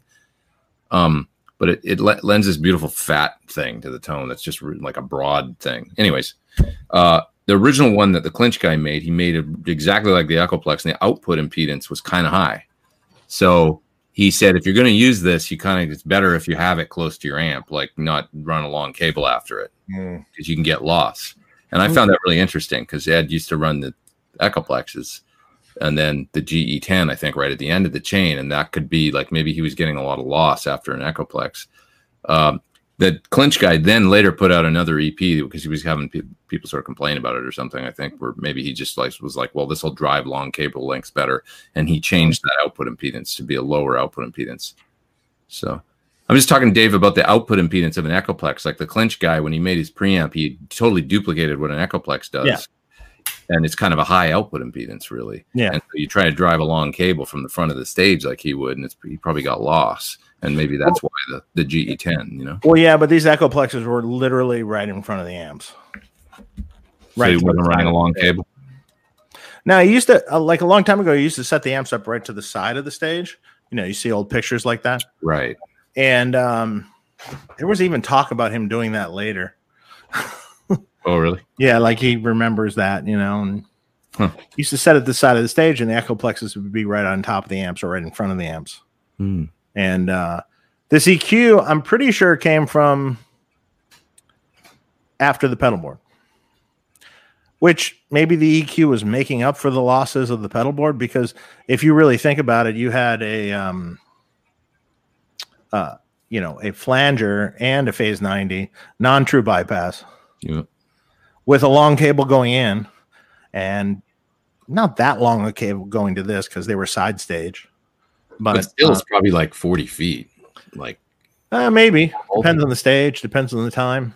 even 30 would be like, Yeah, I mean you're you're loading down the guitar massively, so you need might need to boost it back up, you know, and EQ it. Really, it would actually make more sense to have the EQ at the pedal board and drive it either into it or after it. But but those GE10s sound really good, really Yeah. really good. I've heard really good things about that pedal. Yeah, I mean Got the one you showed is mine, isn't it, Pete? Yeah. nice. Now he also has a different curve on on these. Yeah. copy the, the curve right now. Honestly, I think the curve just has to do with like what he was hearing at the time. I think he changed it. You know, I got you. Um, Try knowing him, he changed everything all the time. So all right, we got we went through these, we went through that. Uh, okay, now what rig is this, Dave? So this was the latter, the later updated rig that I did that was used to the end of his um, career. So um, essentially, you have uh, the front box is is a loop box. So you had um, four pedal loops and then two channel switching loops that would um, you do the PCM 70 on and off and do the SDE 3000s on off. Then you had the EVH foot switch, and uh, the wah was real time. The uh, the so we had the chorus and the um, octave, the flange and phaser. Uh, they were in loops, true bypass loops. I made this switcher custom for him. He had the metal work done by someone I don't know who, and I did the the switching in it. Oh, so he had the box actually made from somebody. Yeah. Mm-hmm. Maybe Fender did it. Uh, Fender did it for him, yeah. yeah. and then um, the uh, the the big black box on the left here. Well, the far left box is just AC in. Uh, just really converts AC in. There used to be like another little transformer in there. He used to have a whammy on the board at one point in time, but he took that off. And then in this patch box that I made for him to the right is um, there is a buffer in that and it goes to a little black box that's in front of the channel switching box and there's a balancing transformer so again a balanced line back to the rack so there'd be no noise pickup at all um, guitar would either guitar or wireless would plug into this black box on the far right um, either or there was an input for um, a cable and then uh, also wireless would come down the snake and go into this box. Are you talking about this box right here? Yeah. And it's a mute switch essentially, so he could just mute everything. And what is this over here? Is this a tuner? Uh, that's a chorus pedal of some sort. Okay. He used several different kinds of chorus pedals. There was a Boss one for a while, and then later it was um, one of the MXR ones, the little analog chorus. Right. So he changed that out a little bit. Basically, that was for like Pretty Woman and Little couple guitars, things. maybe. Yeah. Yeah. Yeah. And then he's got his octave. What did he use the octave for? Um, Was it one on the solo in uh, Unchained? there's one uh, on uh, a song on 84 there's an octave um drop dead legs or whatever Oh. at the end. But he's Uh, not using that for the he used it a few times. He he always had an octave. There's a couple other rigs. There might have been an early pedal board version of what we showed before that had a pv octave on it too like this multi effects with an octave Hmm. um See what other pictures I have. Now this is Didn't you have one of those pink ones, Dave? That that PV pedal? Or- no no that was a you're thinking of the board that's in the other room but didn't he? But didn't he have one of those? Did he ever use one No. of those pedals? No, no. He had a uh, uh, there was a PV multi effects pedal for a while, and there was an octave in that that he used. Okay, something. I have one somewhere. Hmm. Yeah, so this was the rig that that pedal board went with, and that was the rig that continued to be used. Uh, other than maybe amp swapping out, I think he, you know, had the EL34 version later, the last tour, Hmm. uh, or stealth versions of the amps. Mhm. And Dave, did you go to? Did you go to the last nights? Because I I realized, like, I guess I was at the last Van Halen show, which is I didn't go. Hollywood Bowl. You know, the funny thing is, uh, to, to be honest, I didn't want to go at that point. Um, It was great, man. well, Dave wasn't so great. But it No. was Yeah. Dave, Dave wasn't so great on that tour. I mean, I think, I think the honestly the best reunion tour was the first one with Dave. hmm. Uh, towards the end of the tour, when his voice had kind of um, seasoned, so to speak, you know, uh, got you know warmed up, so to speak. Uh, you know, that was good. I think that was maybe the best he sounded. Dave was interesting the night that I that last night I'm talking about because I saw him every I saw him seven and twelve and then the the last tour. Yeah, I saw the seven and twelve. I just didn't see the last tour. Sometimes he'd be like, I don't know, he'd sing a song, go, that was badass. Like every single, it was like, well, there it was. And then I remember particularly, like I remember like I'll Wait, which has a great melody. Mhm. And you just didn't sing the melody for some reason. Yeah. You sang other stuff. Yeah, yeah. And I was you're like, Dude, that's an amazing melody. Like, just want him to sing the song. right. just please just sing the song. But I mean, whatever, you know, it was still the other songs were fantastic. And uh, That's cool. Yeah, and then in this rack you see uh, PCM seventy two SDE three thousands. Then there's a backup PCM seventy, and then there's a couple backup uh, at the bottom, a couple backup SD three thousands. and what's what's over here? Uh, more H and H power amps. They powered cabs on Wolfgang's side of the stage, Hmm. and and he did have a smart gate, but it wasn't a rack mount one anymore. It was a smart gate little pedal that was in the loop of the amps. oh, really? You used one of those little gray ones? Yeah. Oh, interesting. Yep. Uh, in the other rig, he had a rack mount one, but later it was just a pedal in the back. Worked Uh, good.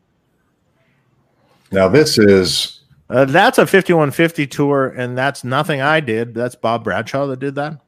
Hmm. And essentially, uh, at least what I know of it, um, and I've seen some of this stuff. Um, essentially, one amp at a time. These were all backups, so he'd choose which amp he was going to use. And uh, the top, not the very top of this rack, but you see there's um, I'm pointing with my mouse, like you guys can see that. uh, there's uh, something that has like three or four knobs on it right there, Marc. Uh, down, uh, down in the rack, right uh, here. right there. Yep. hmm And uh, that was a load box. So that box had four. There's another knob on there you can't see, but it had four um, loads in it. Four 16 ohm, 300 watt load resistors shoved in a box, and there were four line out levels, and there there was a rotary switch to the right there near the custom audio sticker and that switch switched between which amp was on. Hmm. So, um, and then there were some wireless units that were up here. I'm not sure which ones or what it was. And supposedly, in a post I saw recently, there's a, a, a compressor here, a Rocktron compressor that wasn't used ever. Uh, it was in the rack. Bob Bradshaw said, "I'm not sure why I was there." he didn't use it. Uh, although I remember those compressors, I think they had a hush in them, so maybe they were using it as some hushing. Um, and then the rack again. There's two SD 3000s, a PCM 70, and then two Eventides, but one Eventide was a backup supposedly. Hmm. And you can't really see the rest of it. There's a Bradshaw switcher down there. There's a mixer, Rane Rane mixer there. Um, there's some diagrams of this rig somewhere floating around out there. And then right before the H and H power amp, which is in the bottom of this rack, is a um, one of those Hush exciters that Rocktron that they had, and um, uh, also supposedly not used, just So in the rack. so this is not one of these cases where he's got like every amp plugged into cabinets and killing everybody. No, you can technically plug. No, you can no one amp into one amp at a time. In other words, there's four possible choices. You can plug four of these amps in to this switcher, and he can choose which amp he's going to use. But it's just one at a time. But it's it's one at a time. So like if he doesn't like the sound of one one day or the other, so it the amp is entirely loaded down with a load resistor, goes through the Bradshaw rack, goes to uh, uh, H and H power amp, powers a couple cabs. There's another picture with more H and H power amps and a Variac right there that also went with this rig. Uh, Variac obviously for amps and I've more never H seen and H that. power amps powering multiple cabinets all across the stage. So crazy. So Yeah. Dave, tell me this: like, is this rig just stereo and not wet, dry, wet? No, it's just stereo. So okay, so he went in, he literally loaded the head down and then went into the effects and came straight out into. yeah. Stereo rig like every rig was at that time. like No. Luther's and everyone else's. You know. Oh, wow. That's really interesting. I didn't Yeah. realize. So it literally is as simple as an amp, a load resistor, a line out, feeding the effects, feeding an H and H. That was the tone. That's What's what you the- hear on live without a net. What is this thing right here? That's a patch panel. Oh, I see. I think that's the. I, I'm pretty sure that's just the inputs to the uh, some sort of crude inputs to the H and H's. That would make sense. Three and there's six XLRs on there, so that would make sense Mm. Yeah. because the inputs on these are XLRs. Well, Mm. quarter inch, but And are they are they around the back? Is that what it is? Yeah. Yeah, that makes sense. Yeah. I I didn't see this picture till recently either. no, never seen that. I've never seen Cool. that. The first time he started using H and H's too was on the 1984 tour. Did uh, that come through Bob Bradshaw, or was that like from Lukather, or did Lukather s- pull on that? the H and H's, yeah, who started? Good. I no, I think the 84 thing was pre Bob Bradshaw, I think. Um and somehow they got on the H and H's. I'm not sure how. All right. Uh, let's see what else we got. This is Wolfgang's rig. Yep. So we basically have wirelesses, a wireless switcher. Uh, you have a um, RJM amp gizmo, which was a uh, channel switching box, essentially on the right there. Uh, a drawer full of pedals. Uh, RJM switcher down below, and then on the floor. Uh, this was interesting because his snake had to be um, a hundred feet. So we had to do all sorts of crap for this. So we had to do uh, like a special MIDI driver thing to make it work. We had to do um, you know balanced in ins and outs to this pedal board. It was a long ass snake, Hmm. but uh, it worked. Yeah, because you can only run MIDI like 25 feet reliably. Right. You can well, you can run MIDI 50 feet before it really shits the bed. Um but beyond 50, it's a problem. Hmm. Uh, Why did he need a hundred feet cable? so what what we wound up doing is we, there's underneath this AB box there, there's a, a, a this special box the MIDI goes into, and then I think it was an XLR out or something, and it's designed to drive long runs, and then there's a receiver box on the other end. Just where it was positioned, it needed to go that far. That's so weird because it almost looks like there's nothing on the pedal board but a wah. And so, like, you could almost just have a MIDI foot switch. I understand, You know, but we had to run audio out and back for the wall. you had to have audio out and back for the wall, but couldn't you use one of those crybaby rack like Slash? You know, We had to run audio out and back for this wall. It's not like a they're wah. not here right- one of Dave, the they're not white- here right one of now. the- it's one of the bass wahs. It's one of the white kind of synthesized wahs. yeah. So you know, the answer is yes, Uh, and that would have been easier. But um, you're the, you're the this is Dave in action with the um. I just do what I'm told. right. yeah, this is what you want to use. Okay, this is what we're gonna do. I'm playing playing devil's advocate. Why didn't you say? Yeah. Now, what is yeah. this? Wolf, Wolf one, Wolf two, Franken Booberry. That's just the different. That's just switching the different wire, the wireless receivers to so they was different bases. Oh, okay. I'm just curious what blueberry is. And then these went. The rig went to um, a Fender Super Bassman amp, which is like Fender's version of an SVT, has two channels on it. One's gritty and one's cleaner, you know. And then uh, also a 5153 amp and 4x12 Hmm. uh, for really gritty. And the, the the fun part was we had to we had to make sure that all the channels on all the amps were you know phase aligned so meaning meaning one channel he wasn't going to use a combination where one channel was out of phase with the other luckily it actually was all in phase with each other Hmm.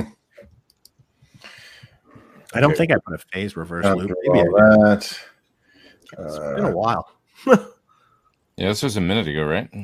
I mean, I, I forget after a while, you know. Like, yeah, maybe I did that. I'm not sure. I think we've gone through all the pictures. Um, I just wanted to show this. This is around the same time. Dave Black. oh yeah. Yeah, that's it. No, There's pick your guard. melted PAF. Yep.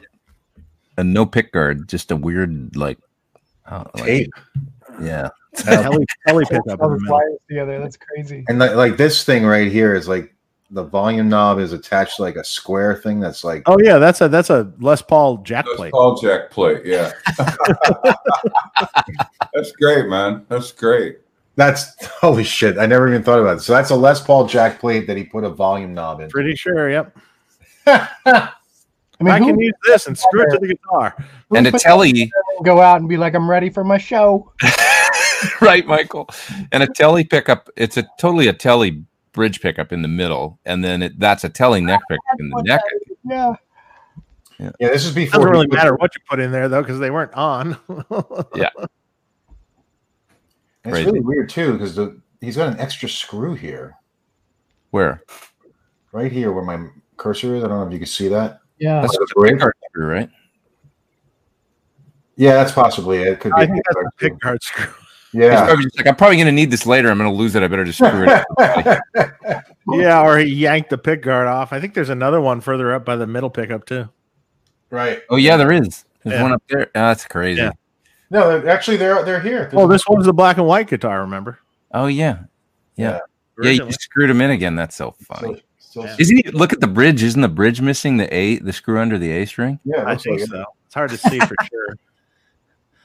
Wow, crazy. Um, I think we've gone through all the pictures. This is a great picture, Dave David Black. I mean, you should be proud of this picture. Good stuff, man. Yeah, I love it. Um, all right, let me stop sharing my screen. Let's get to some super chats because I know. Uh, sure there's some questions in here that I haven't looked at at all. I'm sure there are. Let's see. Uh, Leonard Rod- Rodriguez uh, gave us a super chat. Thank you. He says, My first Van Halen experience was attending both Fresno shows for the Right Here, uh, Right Carnal Knowledge Tour. 15 years old, incredible fan since 81. Awesome. Uh, Joe Alba, thank you. Uh, some later tracks have this clipping to it, especially Fire in the Hole. Do you think the mics are clipping or what else causes that? Uh, I don't know. Wait, what?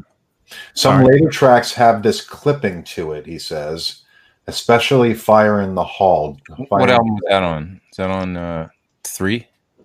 Fire in the Hole. I'm not sure. I'm not that. There was a clipping on three that I heard when I listened to it. It's like, whoa, there's actually like audible clipping. Like, Yeah, that probably Ed left to his own devices in his studio without any supervision. got Yeah. a take he liked and went good. yeah, yeah, this is fine. It is on three. it is on three. Yeah, on three, there's quite a bit of clipping going on that I know. I li- when I listen to it, you guys will hear it if you listen to some intros and you listen to it kind of quiet, and you're like, whoa, there's like a, like digital clipping going on. They never Uh, listen to anything quiet. Interesting. Yeah, true. And if you That's turn probably it why they don't hear it.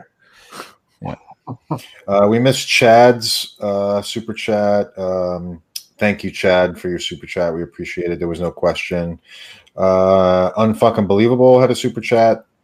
Uh, the gist was that the Beatles on Ed Sullivan in- influenced a generation. The first time hearing VH1 influenced generations. Mhm. Yep, I would agree. Yeah. Uh, Gavin T uh, gave us hundred dollars. Thank you very much. No question for that. Cheddar Kung Pao, hundred dollars. Thank you. Thank One you, and Jack. only EVH, amazing guitar player, but also amazing songwriter. I agree with you. Uh, Matt Lipschutz, uh, super chat. Does Mr. Holland's Opus accept instrument donations from individuals? I have a guitar, or I was going to get rid of, and it might as well go to a good home. I believe they probably do. That's what Ed did. He gave him like 80 guitars, I think. Yeah, reach out to him. I, I don't see if it's a workable instrument. I don't see why they wouldn't take it. Um, Heim Batman, I think that's what their name is. Um, they gave us a twenty-five dollars super chat. Thank you. Chris Parker gave us a hundred dollar, ninety-nine dollars uh, super chat. Thank you. Uh, Stefane Herbule gave us a super chat. My question, my super, does any know why anyone know why Ed didn't use a fuzz or other pedal? He didn't like distortion distortion pedals. At least that's what he told me. Yeah, I don't know why he would. There you go. Yeah, like a fuzz. like the tone of high. v- You know, when you crank on a, a Marshall, this it's hard to get away from. I know Dave Black, like, and, and all you guys. I mean, when you, it's like you, you can use the overdrives and distortions and fuzzes. Like, oh, this is cool. This is cool. Oh, this makes cool sounds. And then you just get back to cranking the amp and try that and go, fuck, like it's so great. Like, so Yeah. if you could just do that all the time, why wouldn't you? You know. I don't know. It's just a more dynamic, like it's something about the like a high voltage tube amp working in harmony. Uh, you know, That's awesome. fuck, dude. Holy fuck. dude. oh man, that would be killer if you would have thought about that and had some girl come by. just in the background, no. Oh, fuck. I'm so serious. God. that would have been great. just cruising oh, around. that's awesome. God, my cheeks are so fucking red, dude. Uh, Eric Johnson, thank you. Uh, I love Cliffs of Dover, by the way. Thank you, man. But Dave Black, what do you think about that? Because you play, I've seen you play. You play good and loud, and you play raw. And when you do that, you know, yeah, I don't know. I kind of, I, I never had any luck using like fuzz boxes loud because I don't know. Loud is its own thing. It's its own environment. You know what I mean? It's it, it kind of changes. Something that might sound good with a fuzz at lower volume doesn't sound good when you turn it up loud like that. I don't know why. Does that make sense? Yeah, yeah, totally. I used to tell Da- uh, uh, Galileo pedal, the Brian May pedal. Hmm. You know which one? And it's like, wow, I really like that. It's kind of Mick Ronson sound, a lot of color to it and stuff. But if I try and do it with my stuff set up the way I usually do it, it doesn't sound the same, and it's not pleasant sounding. It's unpleasant sounding. You know, it's it's, it's fake. It sounds fake. It doesn't sound real. mm. fake is a, okay. That's really interesting. Yeah. because that's the thing with Eddie Van Halen, where I think getting the distortion from a you know volume and the amp all high voltage and being so dynamic and everything, you know, where you roll the volume down on the guitar and everything changes a lot. Like it's just this. Well, you know, you know, the funny thing is, I just, um, uh, we all know. I mean, personally, I, I don't even know if he's here tonight. Uh, Reza, right? Uh, we know who Reza is, and uh, and I worked. He bought he bought a um, he bought a power station for using it with something else, but then he decided to buy an old Marshall. So uh, he bought a like a 1972 or 70 or something. I don't remember what it was, and which I refurbished a little bit for him, and uh, you know put new tu- new tubes and uh, you know just dialed it in, dialed the dialed the plexi in, so to speak, because he has a PS 100 Fryette power station. Yeah. and and you know I got it sounding good. He took it and he did some clips with it that he posted recently. And I'm listening to those clips going, that's the best sound you ever got. I mean, hands down. I mean, that was just like, just money. It sounded so good, you know? It just sounded like a great Marshall, you know? Yeah, He wasn't doing the Variac trip or anything like that. It was just, but it Yeah. a cranked Marshall. He was using a Les Paul and it sounded amazing. it's just the best. Yeah. It's the best. It's like what we I mean, all- uh, and you hear his clip and you're just like, man, that sounds good. Shit. yeah. Look at that rig behind you. Yeah, right. I mean, it's just I know. I know. Everyone always says, why don't you have the Friedman amps behind you? Well, because this is my collection, man. So, you know, it's my vintage collection. So it just, you know, I have it here at home and, you know, my other amps are at the shop. So, um, Yeah. you know, that's a Jose 100, wa- 100 watt Marshall on top of that with two vintage basket weave cabinets. Pete got his basket weave cabinet at the same time. Yeah, Yeah, why would- man. Got incredible deals on them. why You sure we- did. Yeah, George Lynch showed up ten minutes later and bought the rest of them. Yeah. Yeah. and and you know, and and they sound wicked. So They sound so wicked, and it's like, okay, well, nothing here is like post 1972 almost or something, and it just sounds like Yeah. It's hard to get away from how good it sounds. That's awesome. Let's not make this harder than it needs to be. Just turn the amp on 10. Plug it. Rest in peace. you know, bro. you know the funny thing is when you have a non-master volume amp and you're cranking it into like a load, or maybe you're using a variac with it and this and that.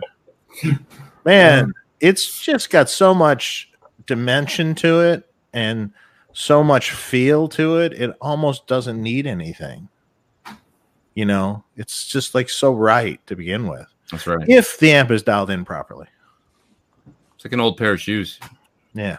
Just ah, there it is. That's oh, I'm home. Boom. Done. Sounds great. Yeah.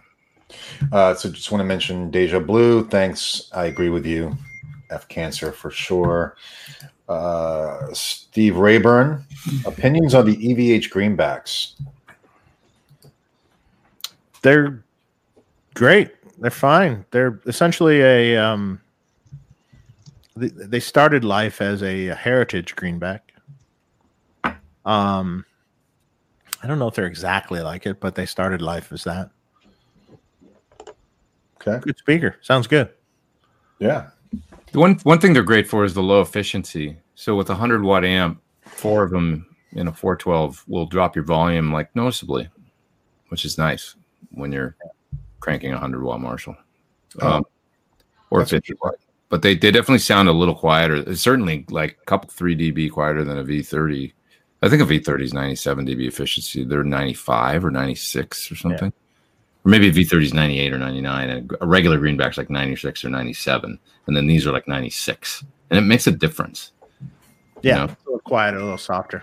Yeah, and they're a little softer sounding. But overall, I prefer the um, regular greenback, just and they're a little less expensive and stuff. But but the heritage ones are cool, especially for a high distortion. Eddie Van Halen, like they're actually really quite cool. There's a little um, they're not the most like punchy aggressive speaker, or like if you're looking for, you know, they're interesting. They're kind of like squishy or something or maybe it's just the reduced volume. Hmm. There's something about them that sounds like I don't love them for a lot of other things other than that. You know, cranking a hundred watt plexi into. Like I wouldn't use them with a Soldano or something. Yeah. Hmm. yeah. Interesting. Uh, we got a super chat, top chat from Leroy Bullock. Uh, thank you. He says, When I was a kid, I used to try and play Eddie solos with an upside down guitar played left handed. Now I play normal left handed and still can't play them. Rest in peace, Eddie the King. That's funny. Um, Isn't that a trip when you see uh, a lefty play a right-handed guitar left-handed? Yeah. So like Eric Gales. yeah. Right, right. You if you watch him, you're just like, oh my god, it's not. Doyle Bramhall. you- You're, you're like Yeah, looking, you're looking at his fingers and the strings, and you're just like, wait, what's going on? Yeah, can't- playing rhythm. I can't wrap my head around it. You know? Yeah. Playing rhythm, or even when he's bending notes and he's bending down, like, the- Yeah. Yeah, like crazy. yeah. Very That's strange. Doyle plays. It's cool. It's like wow. I kind of love that shit because it reminds me of like when I was a kid and I didn't understand what was going on. Right. Yeah, but you see like the the the the licks in reverse. It's so Yeah. it's so bizarre to watch Eric Gales. I hope he's okay, by the way. He Yeah, well, wife. he's home. He's home. I heard Oh, yeah? he's home. Yeah, so he's That's they good. released him from the hospital, so that that's good. Oh, good. That's good. Very good. Your Gales? Yeah, he had Yeah, COVID. COVID, He COVID. and his wife. They uh they did a GoFundMe too. If anyone wants to contribute to that, uh, Eric Gales, there's a GoFundMe out there for uh, you know medical expenses and stuff because I don't think he's been gigging and no money coming in. You know, Yeah. and I don't think he was the wealthiest individual to begin with. Um, and they've raised, I think, at last I looked, they raised like twenty seven thousand dollars so far. Oh, good. So you know, just to help with some expenses and stuff. Right. But uh, I, it- yeah, I was worried at first when he went to the hospital. I was like, oh no, no, no, Yeah, that's all. That's all we need. you know, and like I, I, I, they sent him home, so that's good. So he's recovering at home. So I think he's think he's okay. Good to hear. Uh, we're going to go like another 10 minutes. Um, we'll get to as many questions as we can. Uh, we have another one from IIF Boston. Thank you for the super chat. How to get the pound cake micro pitch sound on a mono rig. Thanks to Pete and Michael for the inspiration and being great teachers. Um, you know, you know, for for a minute, what worked really well. Huh? Oh, bathroom. No, bathroom I time. just gotta go get the door, but I was gonna say thank you for the uh because he was saying thank you. So thank you. Uh, for a, you know, uh, for a mono little pitch detune thing, there was a pedal that was made by Digitech for a while called the Luxe, and did a great um mono pitch detune. really quick because they're all going to sell out if Dave is saying a pedal. Yeah, yeah. So the Luxe from Digitech. Okay, now the prices just went through the roof. I'm, I'm writing it down, by the way. That that happened with the Polara. It's a race. It did happen with the Polaris. By the way, also the Polara, Digitech Polara on the plate reverb is a great Van Halen plate reverb.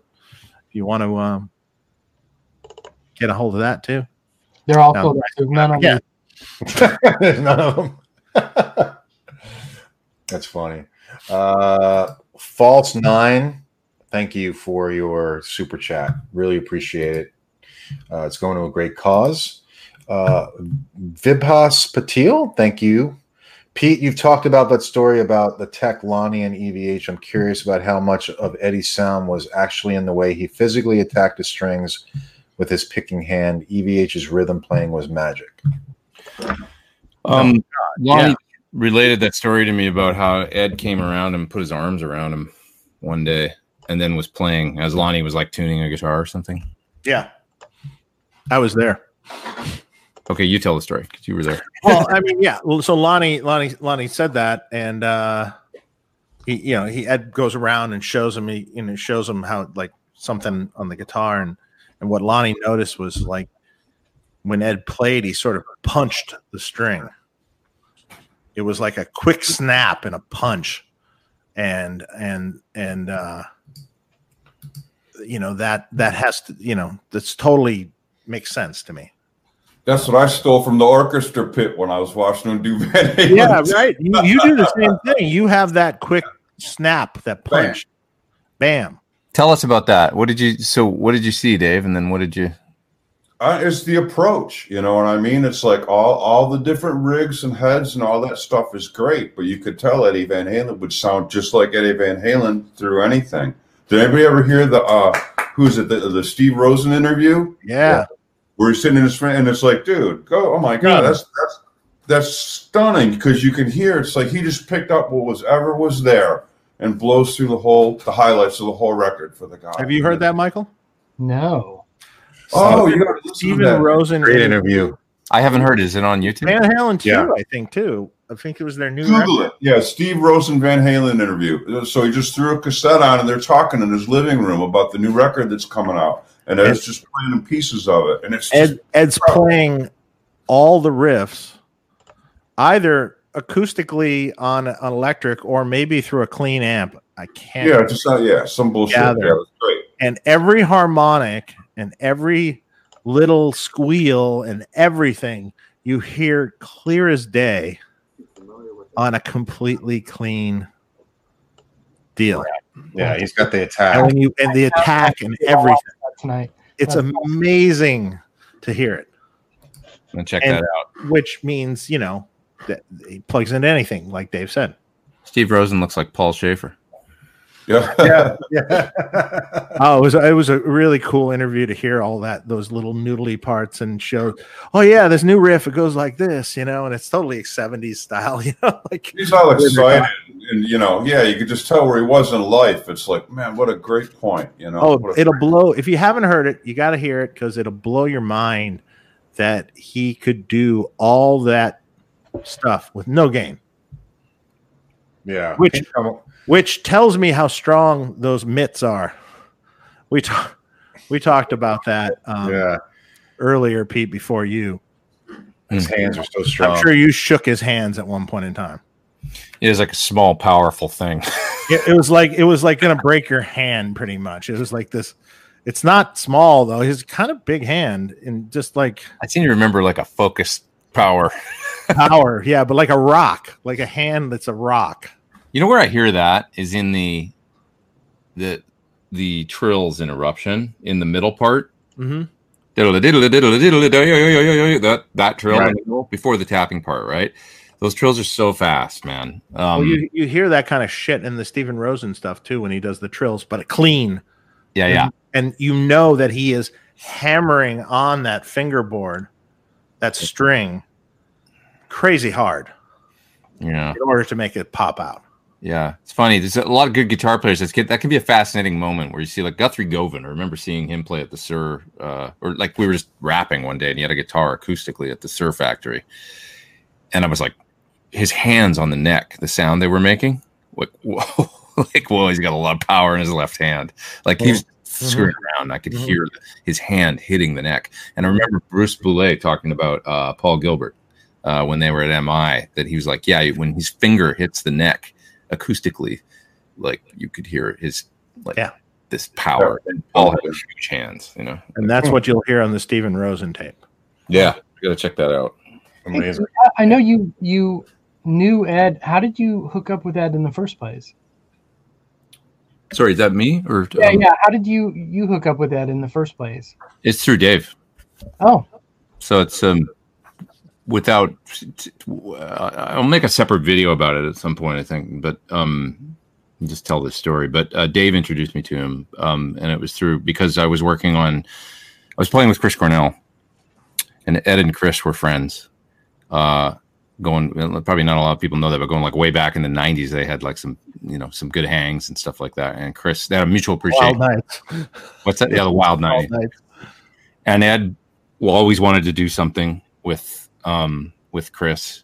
You know, even after Chris passed, he actually told me how he was like, "Oh man, I always wanted to do something with him," you know, and it never quite came to fruition, but it almost came to fruition. So that was the uh uh Chris had brought up to me I was producing a couple songs for him and he brought up to me uh they were like acoustic versions of songs from a Scream album that I was just working up for him um, to use for things, and I don't know what he wanted to do with them, but we decided to do these like stripped down acoustic versions. And so I got drums, bass, me playing twelve string guitar on one of them. I don't remember on the other one, um, but and it was upright bass and like brushes on drums, really mellow acoustic versions. And Chris said, "What what did you think if we got Eddie Van Halen to play on this? If we asked him to play on it?" And I was like, "Oh my god, are you kidding me? Like, dude, like." And uh, I was so excited, you know. And so a few weeks went by, and I guess I, I maybe brought it up a couple times to Chris and said, "Did you did you you know try and hit a Ed or anything like that?" You know, and it was like, "No, no, but I will, I will." One day I was in Dave's shop, and Dave said, "I'm going up to work on Ed's. I got to go up to 5150 work on a rig or something, you know." And I was like, "Oh!" And the light bulb went off, and I said, "Can you ask Ed just let him know like that Chris Cornell mentioned?" I'd love to have him work on this song, you know, maybe two songs. And uh and Dave said, sure. And I got a text an hour later said, Ed wants you to give him a call. And so I did. How nervous were you in that call? I was really nervous. Actually, okay, let me tell a little bit more of this. I'll tell you a little bit more of the story that I told last Saturday. So I put his, I put his, uh, I called him and I got the answering machine, which I think was the, where he was aping this, the South Park voice or something, or the, Yeah. the Timmy voice, you know. and uh, and I left a message on his machine. Um, and I'm super nervous leaving a message on his machine. But uh, hey, you know, Dave Friedman got your number for Dave Friedman. I play with Chris Cornell, and he asked me to give you a call. Uh, and so the next morning, I think it was, I, I was actually, I put his number in my phone, of course, you know. And the next morning, I was actually in the John. I had to go to the John. So I went to the John, and like I could hear my phone vibrating on the kitchen table. And when I got back, that said, "Missed call, Eddie Van Halen." You know, You're like, fuck. what is that feeling of like, really, you know? And so I I called him and um and uh, we talked and and of course the the Chris Cornell thing was a great bridge to me not being quite as nervous, you know, because I had a purpose to you know. And he said, "Well, what's this track?" You know, and I told him the story. Of, he said, "How soon can you come up and I can check it out?" And I was like, "I live in Studio City, man. I'm right down the hill, you know." And uh, and so he was having problems with his air conditioning. I remember. So we set a time, and then he said, "The my studio, the AC in my studio is." Uh, uh, not working and stuff. So maybe, and so it ended up getting put back a few days, and then eventually I ended up going up there. And I, will like I say, I'll tell the whole story in another because it's crazy. There's some crazy stuff that happened, some really endearing stuff, and and really unbelievable stuff. But I went up there, and you know, main thing is I ended up in 5150 and with sitting there. I, I always thought I would meet him somehow, like in passing, and just say you mean so much to me, and you know, that and shake his hand, maybe, hopefully, something like that. I never thought it would be potentially like doing a track of some sort or something. It was like mind blowing. So I, uh, I ended up sitting there in 5150 uh, with him beside me, cranking the track through the mains and him listening to it. And you know how loud it is. Yeah, he likes to listen loud, but it's me playing guitar because it's the 12 yeah. String coming out. You know, it's the acoustic and Toss Panos on drums and John Button on bass coming through the mains. And he's sitting beside me going, Okay, I'm going to listen. Then you tell me what you want me to do. right. Like, I'll tell you, sure. I was just like, is this? I don't know how to describe it. I still, I get all like worked up even just thinking about it now. But um, that's big though, man. That's cool. So like, a, yeah, and it actually we, we we did work on it, and so for like like with like I said the other day before Blabbermouth gets a hold of it, or something says there's this unreleased track with Chris Cornell. And I, uh, long story short, Chris never ended up singing on it, but Ed played on it, and um, so long you know, sometimes when you're in this business, like creative people, artists, they get ideas and they want to do things and stuff. And then it just goes like in one end and out the other. And then it never happens. And that's kind of what Chris just disappeared off the map after that for like the next two months. I would call him because Ed played on it. And I went up there. He tried some ideas on it. So I went up going up there a couple more times and listening and stuff like that. And it's there's a track up there on a 24 track reel with, like I say, Toss on drums and John Button on bass, me on acoustic guitar and him on electric guitar and I heard it once with the ideas coming back through that and just going, I can't believe this. You know, I was just like, but you um, never got a copy of it. I never got a copy of it, and I what I said to him that day was, I think it would be great to get a scratch vocal on this before we proceed any further, like so that you can hear the melody and stuff, so you know what, because I had no scratch vocal on it and he said, "Yeah, that'd be awesome," you know, and he, he, agreed with that. And I was like, "Okay," and but he was totally down with it. It was so organic and beautiful, man, and it was really because of Dave. Dave really was the bridge to to making that happen. And then we, you know, stayed friends after that and became friends for the next like ten years and stayed in touch and stuff. But I owe it all to Dave, really, you know, being able to meet my childhood hero and any of that happening. Um, and long story short, so I, I, would try and get in touch with Chris over the next couple months. No response. I would say I actually got in touch with Ed and I made this happen, and he's playing on the track. And it's all happening. Can I get a scratch vocal from you? No response. And that would happen sometimes. You know, he would just just sort of disappear off the map a little bit, and I wouldn't hear from him. You know, and I didn't want to push it because yeah, I work for him, so it's like I don't want to pester him either. You know, so I kind of let it go for a bit and just put it on the back burner and then Ed got busy working on a different kind of truth at that point. And by the time Chris kind of came back around, and it was like I just sort of let it go, you know. And then a couple years after that, so if anybody saw Chris Cornell on the Songbook tour, he played on the Songbook tour with a, a record player on stage, and he would put the needle, drop needle on a record, and then jam along, kind of like you're playing in your living room when you're a kid to mm-hmm. records. And that track he actually used, but not with Ed on it because I never got the mix. But he hit me up a couple years after that and said, "Hey, remember when you were working on that version of Scream? Uh, you know, like, I, can I get that so I can put it on LP and play to it on tour?" So he would oh. drop the needle on the record and then jam along. So if anybody saw him, they saw him playing to that version of the song. And I was just, you know, I was thinking then to myself, like, yeah, man, would have been great if we could have done this when Ed was actually working on the song and stuff. But it just it was one of those things that didn't coalesce into actually working out. So, but it was a man, I think about the whole thing. I can't even believe it. You know, amazing. That's so, amazing. That's that story. But that's incredible. Very, he, I love that guy, man. He was super fun and super sweet, and the whole Dave introduced me at a time right after he'd really gotten sober and everything, and then he he. The main, you know, there's a lot. It hurt my feelings, my feelings for him a lot over the next ten years to see a lot of stuff. People would say things on internet forums and in the press, or about like, oh, you know, he just it's the Van Halen brothers are so difficult or whatever, and they can't, you know, why can't they put out any more music? Why can't they do this? And you don't know, you know, what people are going through and stuff. And he was going through for a long time a lot of stuff, you know, like and Mhm. we're really hard on his health and trying like really fighting hard, like diet, exercise, staying clean, like all that stuff, like in you know, and like really working hard on it. And it's really important to um just to focused on that. to he was really focused on that on trying to be healthy and he couldn't and he, i think he really wanted to do stuff and but it wasn't always possible because of his you know he had to focus on that and he worked so hard on it and um so to just know that that's what kind of he was he was going through stuff you know there's st- a lot of stuff people just don't know people's personal struggles and things that they but he was he was in such a good place i do believe right dave i mean Yeah. i think and Yeah, really He know, really straightened his stuff out. yeah Yeah. Because Yeah. I, I mean, I started working in the darkest of times with him. right the the the, the rock bottom. So I saw it through till, you know, the end, so to speak. And uh, yeah, he was in a, a great place. You know, he, Right. he really got his shit together. Thank God. So yeah, I mean, Yeah. I mean, like to the point, you know, folks should know that there was no giving up.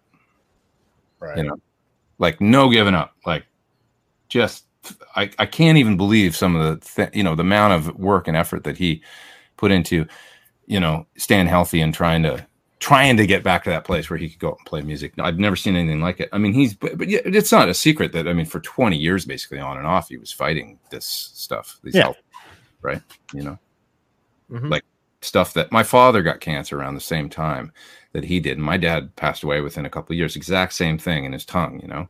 They had had a lot of resources, obviously financial resources and stuff to, but you know, his he went for it. I mean, as far as like the he went for it the same kind of way that he went for music, I think, like the way that he went after his health, you know, like uh, like being really creative with trying trying different things and different approaches and man did it ever work for like 20 years you know yeah. I remember he t- he told me once it's like the standard cancer approach.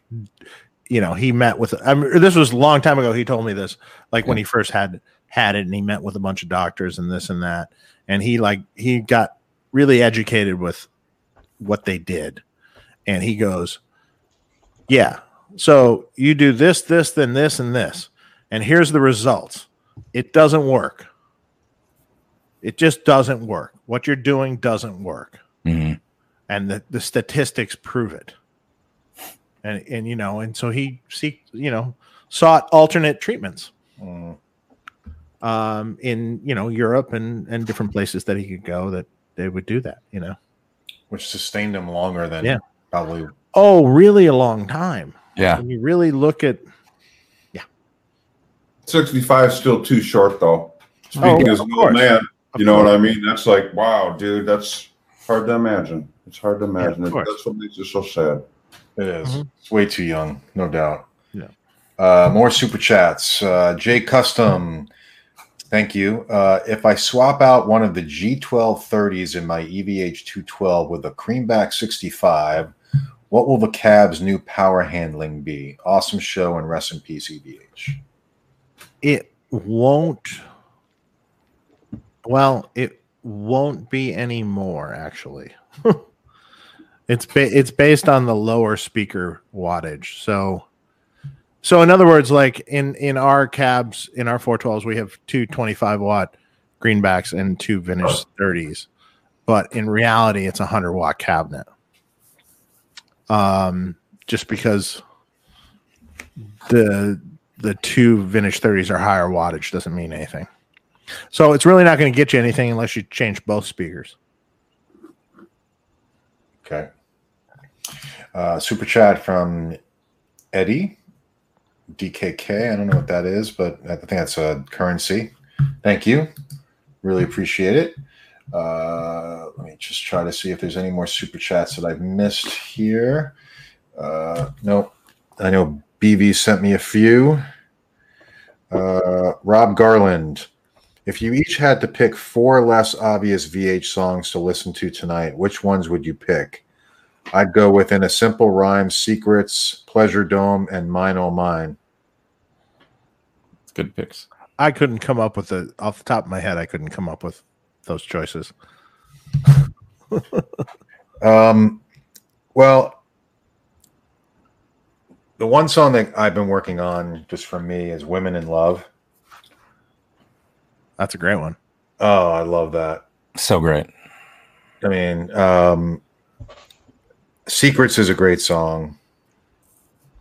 You know, the other one that I really like is uh, from that Dave did was uh, "Me Wise Magic." Oh, that was cool. Yeah, the later. Yeah, that was good. The other one too from that period. Uh, I can't get the stuff no more. I love that. yeah. that. It's cool. Those yeah, those two songs were very very cool. It was almost you know what it was. It was like a blending. I was talking about this with a friend of mine. It was like a blending of Hagar, Van Hagar music with Dave on Yeah. vocals, Hmm. which was cool, um, a bit different. Uh, all right, so let's see if we can get to any more questions before we end. I, I remember one interesting thing. You know, you know when you said that uh, Ed came around Lonnie and showed him, uh, you know, something about how he attacked the guitar or whatever. Hmm. Um, I actually remember him on that tour in rehearsals doing that to Michael Anthony. Oh yeah. No, no, you play it like this, and he reaches his arm around Michael Anthony and like he's showing him how to play it. That's Just some stupid little thing I thought of. You know that that reminds me of uh, because I missed the 2015 tour because I was pissed at Ed, and in retrospect, I'm sad that I missed the 2015 tour because when he did that Vanity Fair article, um, was kind of bashing Mikey and said, you know, I had to teach Mike all the bass parts and videotape it for him and stuff like that. I was really bummed Yeah. and I missed the 2015 tour. 'cause I was like, "Oh, Ed, why you why you bad mouthing Mikey? He's such a nice guy, you know." And in retrospect, I wish I I won't even repeat things I've heard like that. Yeah. That that goes pretty far back. but uh, we'll just leave it at that. Um uh, Vinny Moretti asked, "Do all Strymon pedals have analog drive path?" I think most do. I know the delays do. So okay. Uh, Jason McNamara. Eddie was looking amazing when I saw him. Lucky enough to meet him back in 50, 50 5150 back in 2017. That was a great video that you did, Jason. yeah, Um, really enjoyed that. I'm glad you got a chance to meet him. How cool was that, right? Um, let's see.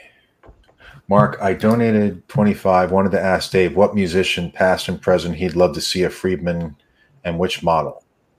Thanks, Ronnie Walker. Appreciate it. Oh wait, so Is that Ronnie in the gym? What? Crap, huh? he's shredded. Yes, Yeah, he but- is. If that's Ronnie, yeah. That's really his picture. Jeez. Uh, uh, what artist I'd like to see have a Friedman? Essentially, is that what he was asking? Mark? Yeah, yeah. He said, "What, what, what past musician, past and, and present, present. he'd love to see a Friedman in which model?" shit. Uh, uh, Jimmy Page. Jimmy Page with the Dirty Shirley. Oh, that's cool. Yeah, Um, There you Uh, Warren DeMartini, just cuz. he's an awesome dude, and and I think he'd love the amps. We were actually supposed to get together, but uh, then COVID happened, and it was like, well, I should message him now. I still want that to happen. Yeah, no doubt. Uh, we got a nice super chat from Waterford Giant. If I missed that, I'm sorry. Thank you very much. I know we've made a lot of money tonight. If we've missed any super chats, we're sorry, but thank you very much. yes, we really appreciate it. Cause, right? Phoebe's been helping me. Um, I think we missed maybe L Scott Music gave us a five dollar super chat. Thank you, L Scott Music. I think we touched the question about the Wolfgang special in USA, so we got that. Um, so I think we touched on all the questions, uh, super chat questions. Um, the Car- Guitar Guru Network. If you guys want to get good products, go to the Guitar Guru Network. Yeah, he said there's a new noise gate called the Shut Man or Shut Up Man. It's supposed to be Really? epic. I don't know. I mean, how much more epic can a noise gate get? 65 years of Ed was the gift of a lifetime. You You know, you know, here's the funny thing about noise gates. They they were widely widely used in the 80s. Um but most all pro rigs that I do now have none. Zero. So yeah, and then people ask, "Well, how do they deal with the noise?" Well, they just do. Don't- Don't you think like maybe people were like ignorant to things like ground loops and stuff though then, and so they were using gates to patch. That's true. That's true. And you know, if if if if the rig is done right, it won't have anything but hiss. Right. uh, you know, won't hum, it won't do anything. Um, I know some people use it as a crutch to be able to gate out the sounds. You know, that's a different thing to be able to make it like a tight gate. You know, but man, still though, I mean, most most of the guys that I know that I've done rigs for don't use gates. Hmm. Just ah. Uh, you'd also be surprised how little gain some of them use right.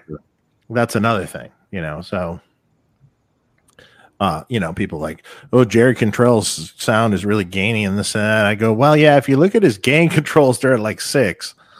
It's not like, and one's on a BE setting and one's on a JB setting.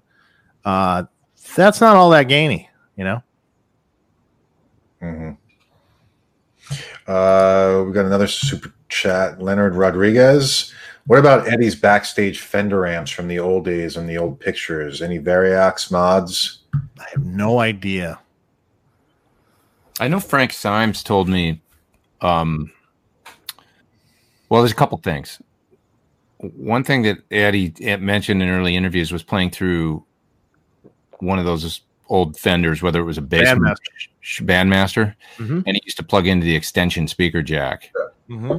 And it, he said it sounded great. You could turn it way up, and it was like practice volume. And I tried that on my old basement, and it's like you're basically unloading the amp at that point, and it's distorting like crazy. But it, I've tried it with Well, my you're you're short. You're shorting the amp to ground technically. uh So, so the use first jack shunts the amp to ground. So the the other jack is then just getting like some bleed, so to speak. okay, Probably not really good for the amp. yeah, but it sounds great. You know, sounds great, and uh, so I've tried that, and I know he used to do that, and he said that was his favorite sound he ever got was his bandmaster in his bedroom, like Mhm.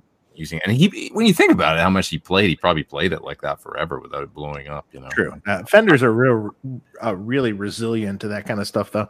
Yeah, not recommending it by any means, but um, but and then the other thing is, I remember Frank Symes telling me about blowing up his amp, and uh, at a gig, and him mentioning. You see sometimes Ed with like other amps, like in the mid '70s, stacked up on the side of the stage. Hmm. Uh, you know, Fenders and a Vox. Sometimes you see, and he had these different heads. You know, and I remember Frank telling me he borrowed his Bandmaster one night at a gig. He la- he had blown up his his amp, like it was one of those times when they were playing together at the Gazzari's or something, or you know, two sets at the Whisky or whatever, both bands.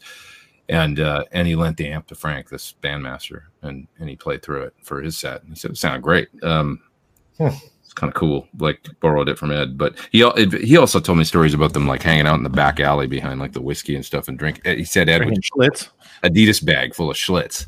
Yeah, instead of buying whatever, you know, he, yeah, he did, he did have a, and it's, you know, drinking in the back alley and stuff together. It's crazy. Another funny story, just from that same era, I remember Jimmy Volpe, a, a drummer that was in a band called Smile, that was also around in that era, jamming. A lot of these bands like WizKid, Smile, you know, then Van Halen gets the deal and just blows up. It goes big. But Jimmy was in a band called Smile that used to jam with Van Halen, play with Van Halen, the same bills and stuff. And he told me a story about right after Van Halen got signed, they were playing like the Whisky, and it was either Ed or Dave had a uh, Volvo station wagon that they used to like, you know, literally like gear on the roof sort of thing, or all stuffed in the back and show up for the gig in this four door crappy Volvo station wagon. And he told me a story about Dave uh, after they'd gotten signed, but still, you know, they were just newly signed, you know, screaming around the corner in the in the Volvo station wagon in, in in the from the you know around the corner of the Whisky. Dave banging on the door and yelling out the window, saying, "Wait till all you guys get your big record deal. You get yourself a nice car like this." You know, and it was just like, blasting off down Sunset Boulevard, you know, after a gig. Oh, I can picture Dave doing that. Yeah, cool, man. That's funny. Uh, we got a few more. Magic era. Totally. Disco Scotty. Thank goodness we got a full lifetime of music from EVH. Imagine what Hendrix would have given us over the multiple deca- decades. Oh yeah, right. Yeah. It's crazy.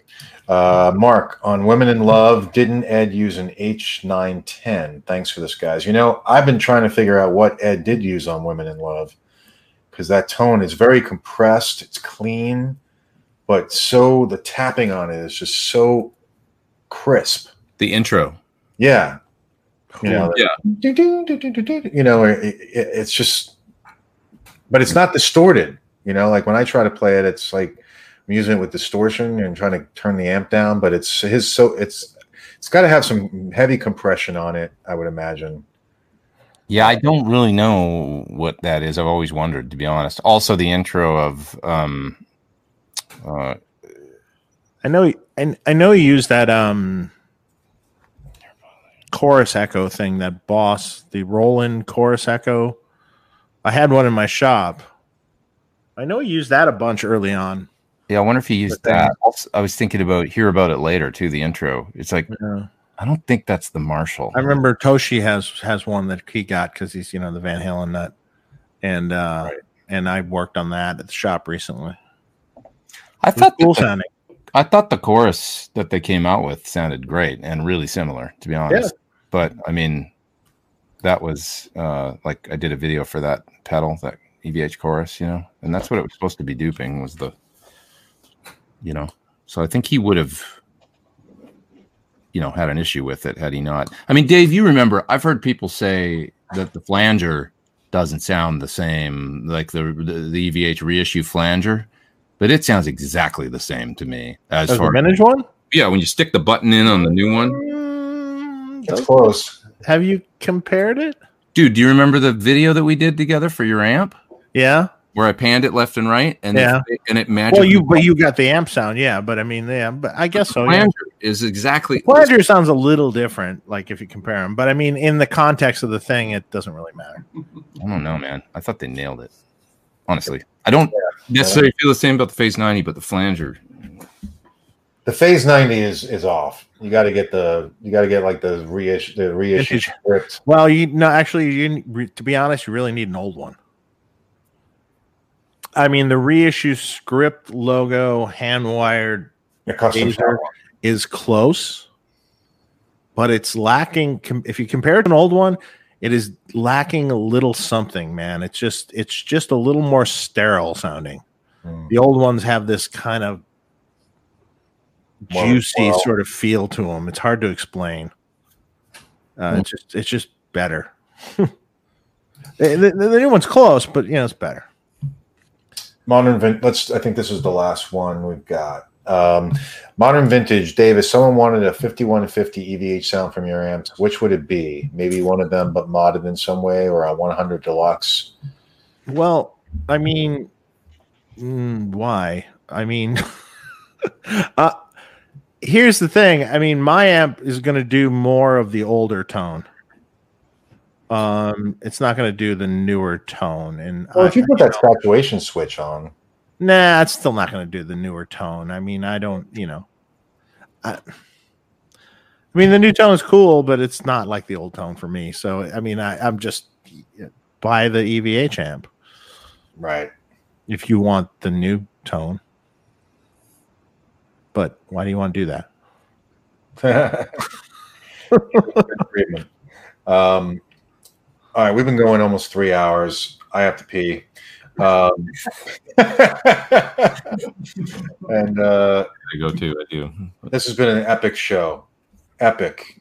If we missed any super chats, I completely apologize. Um, but we will gather all the money up, and I'm going to make the donation. I'll I'll uh, let you guys know what we what we tallied up and wh- where it's going to. Uh, but I really appreciate it. And to my guests, Pete Thorne, Michael Nielsen, David Black, you guys are fantastic.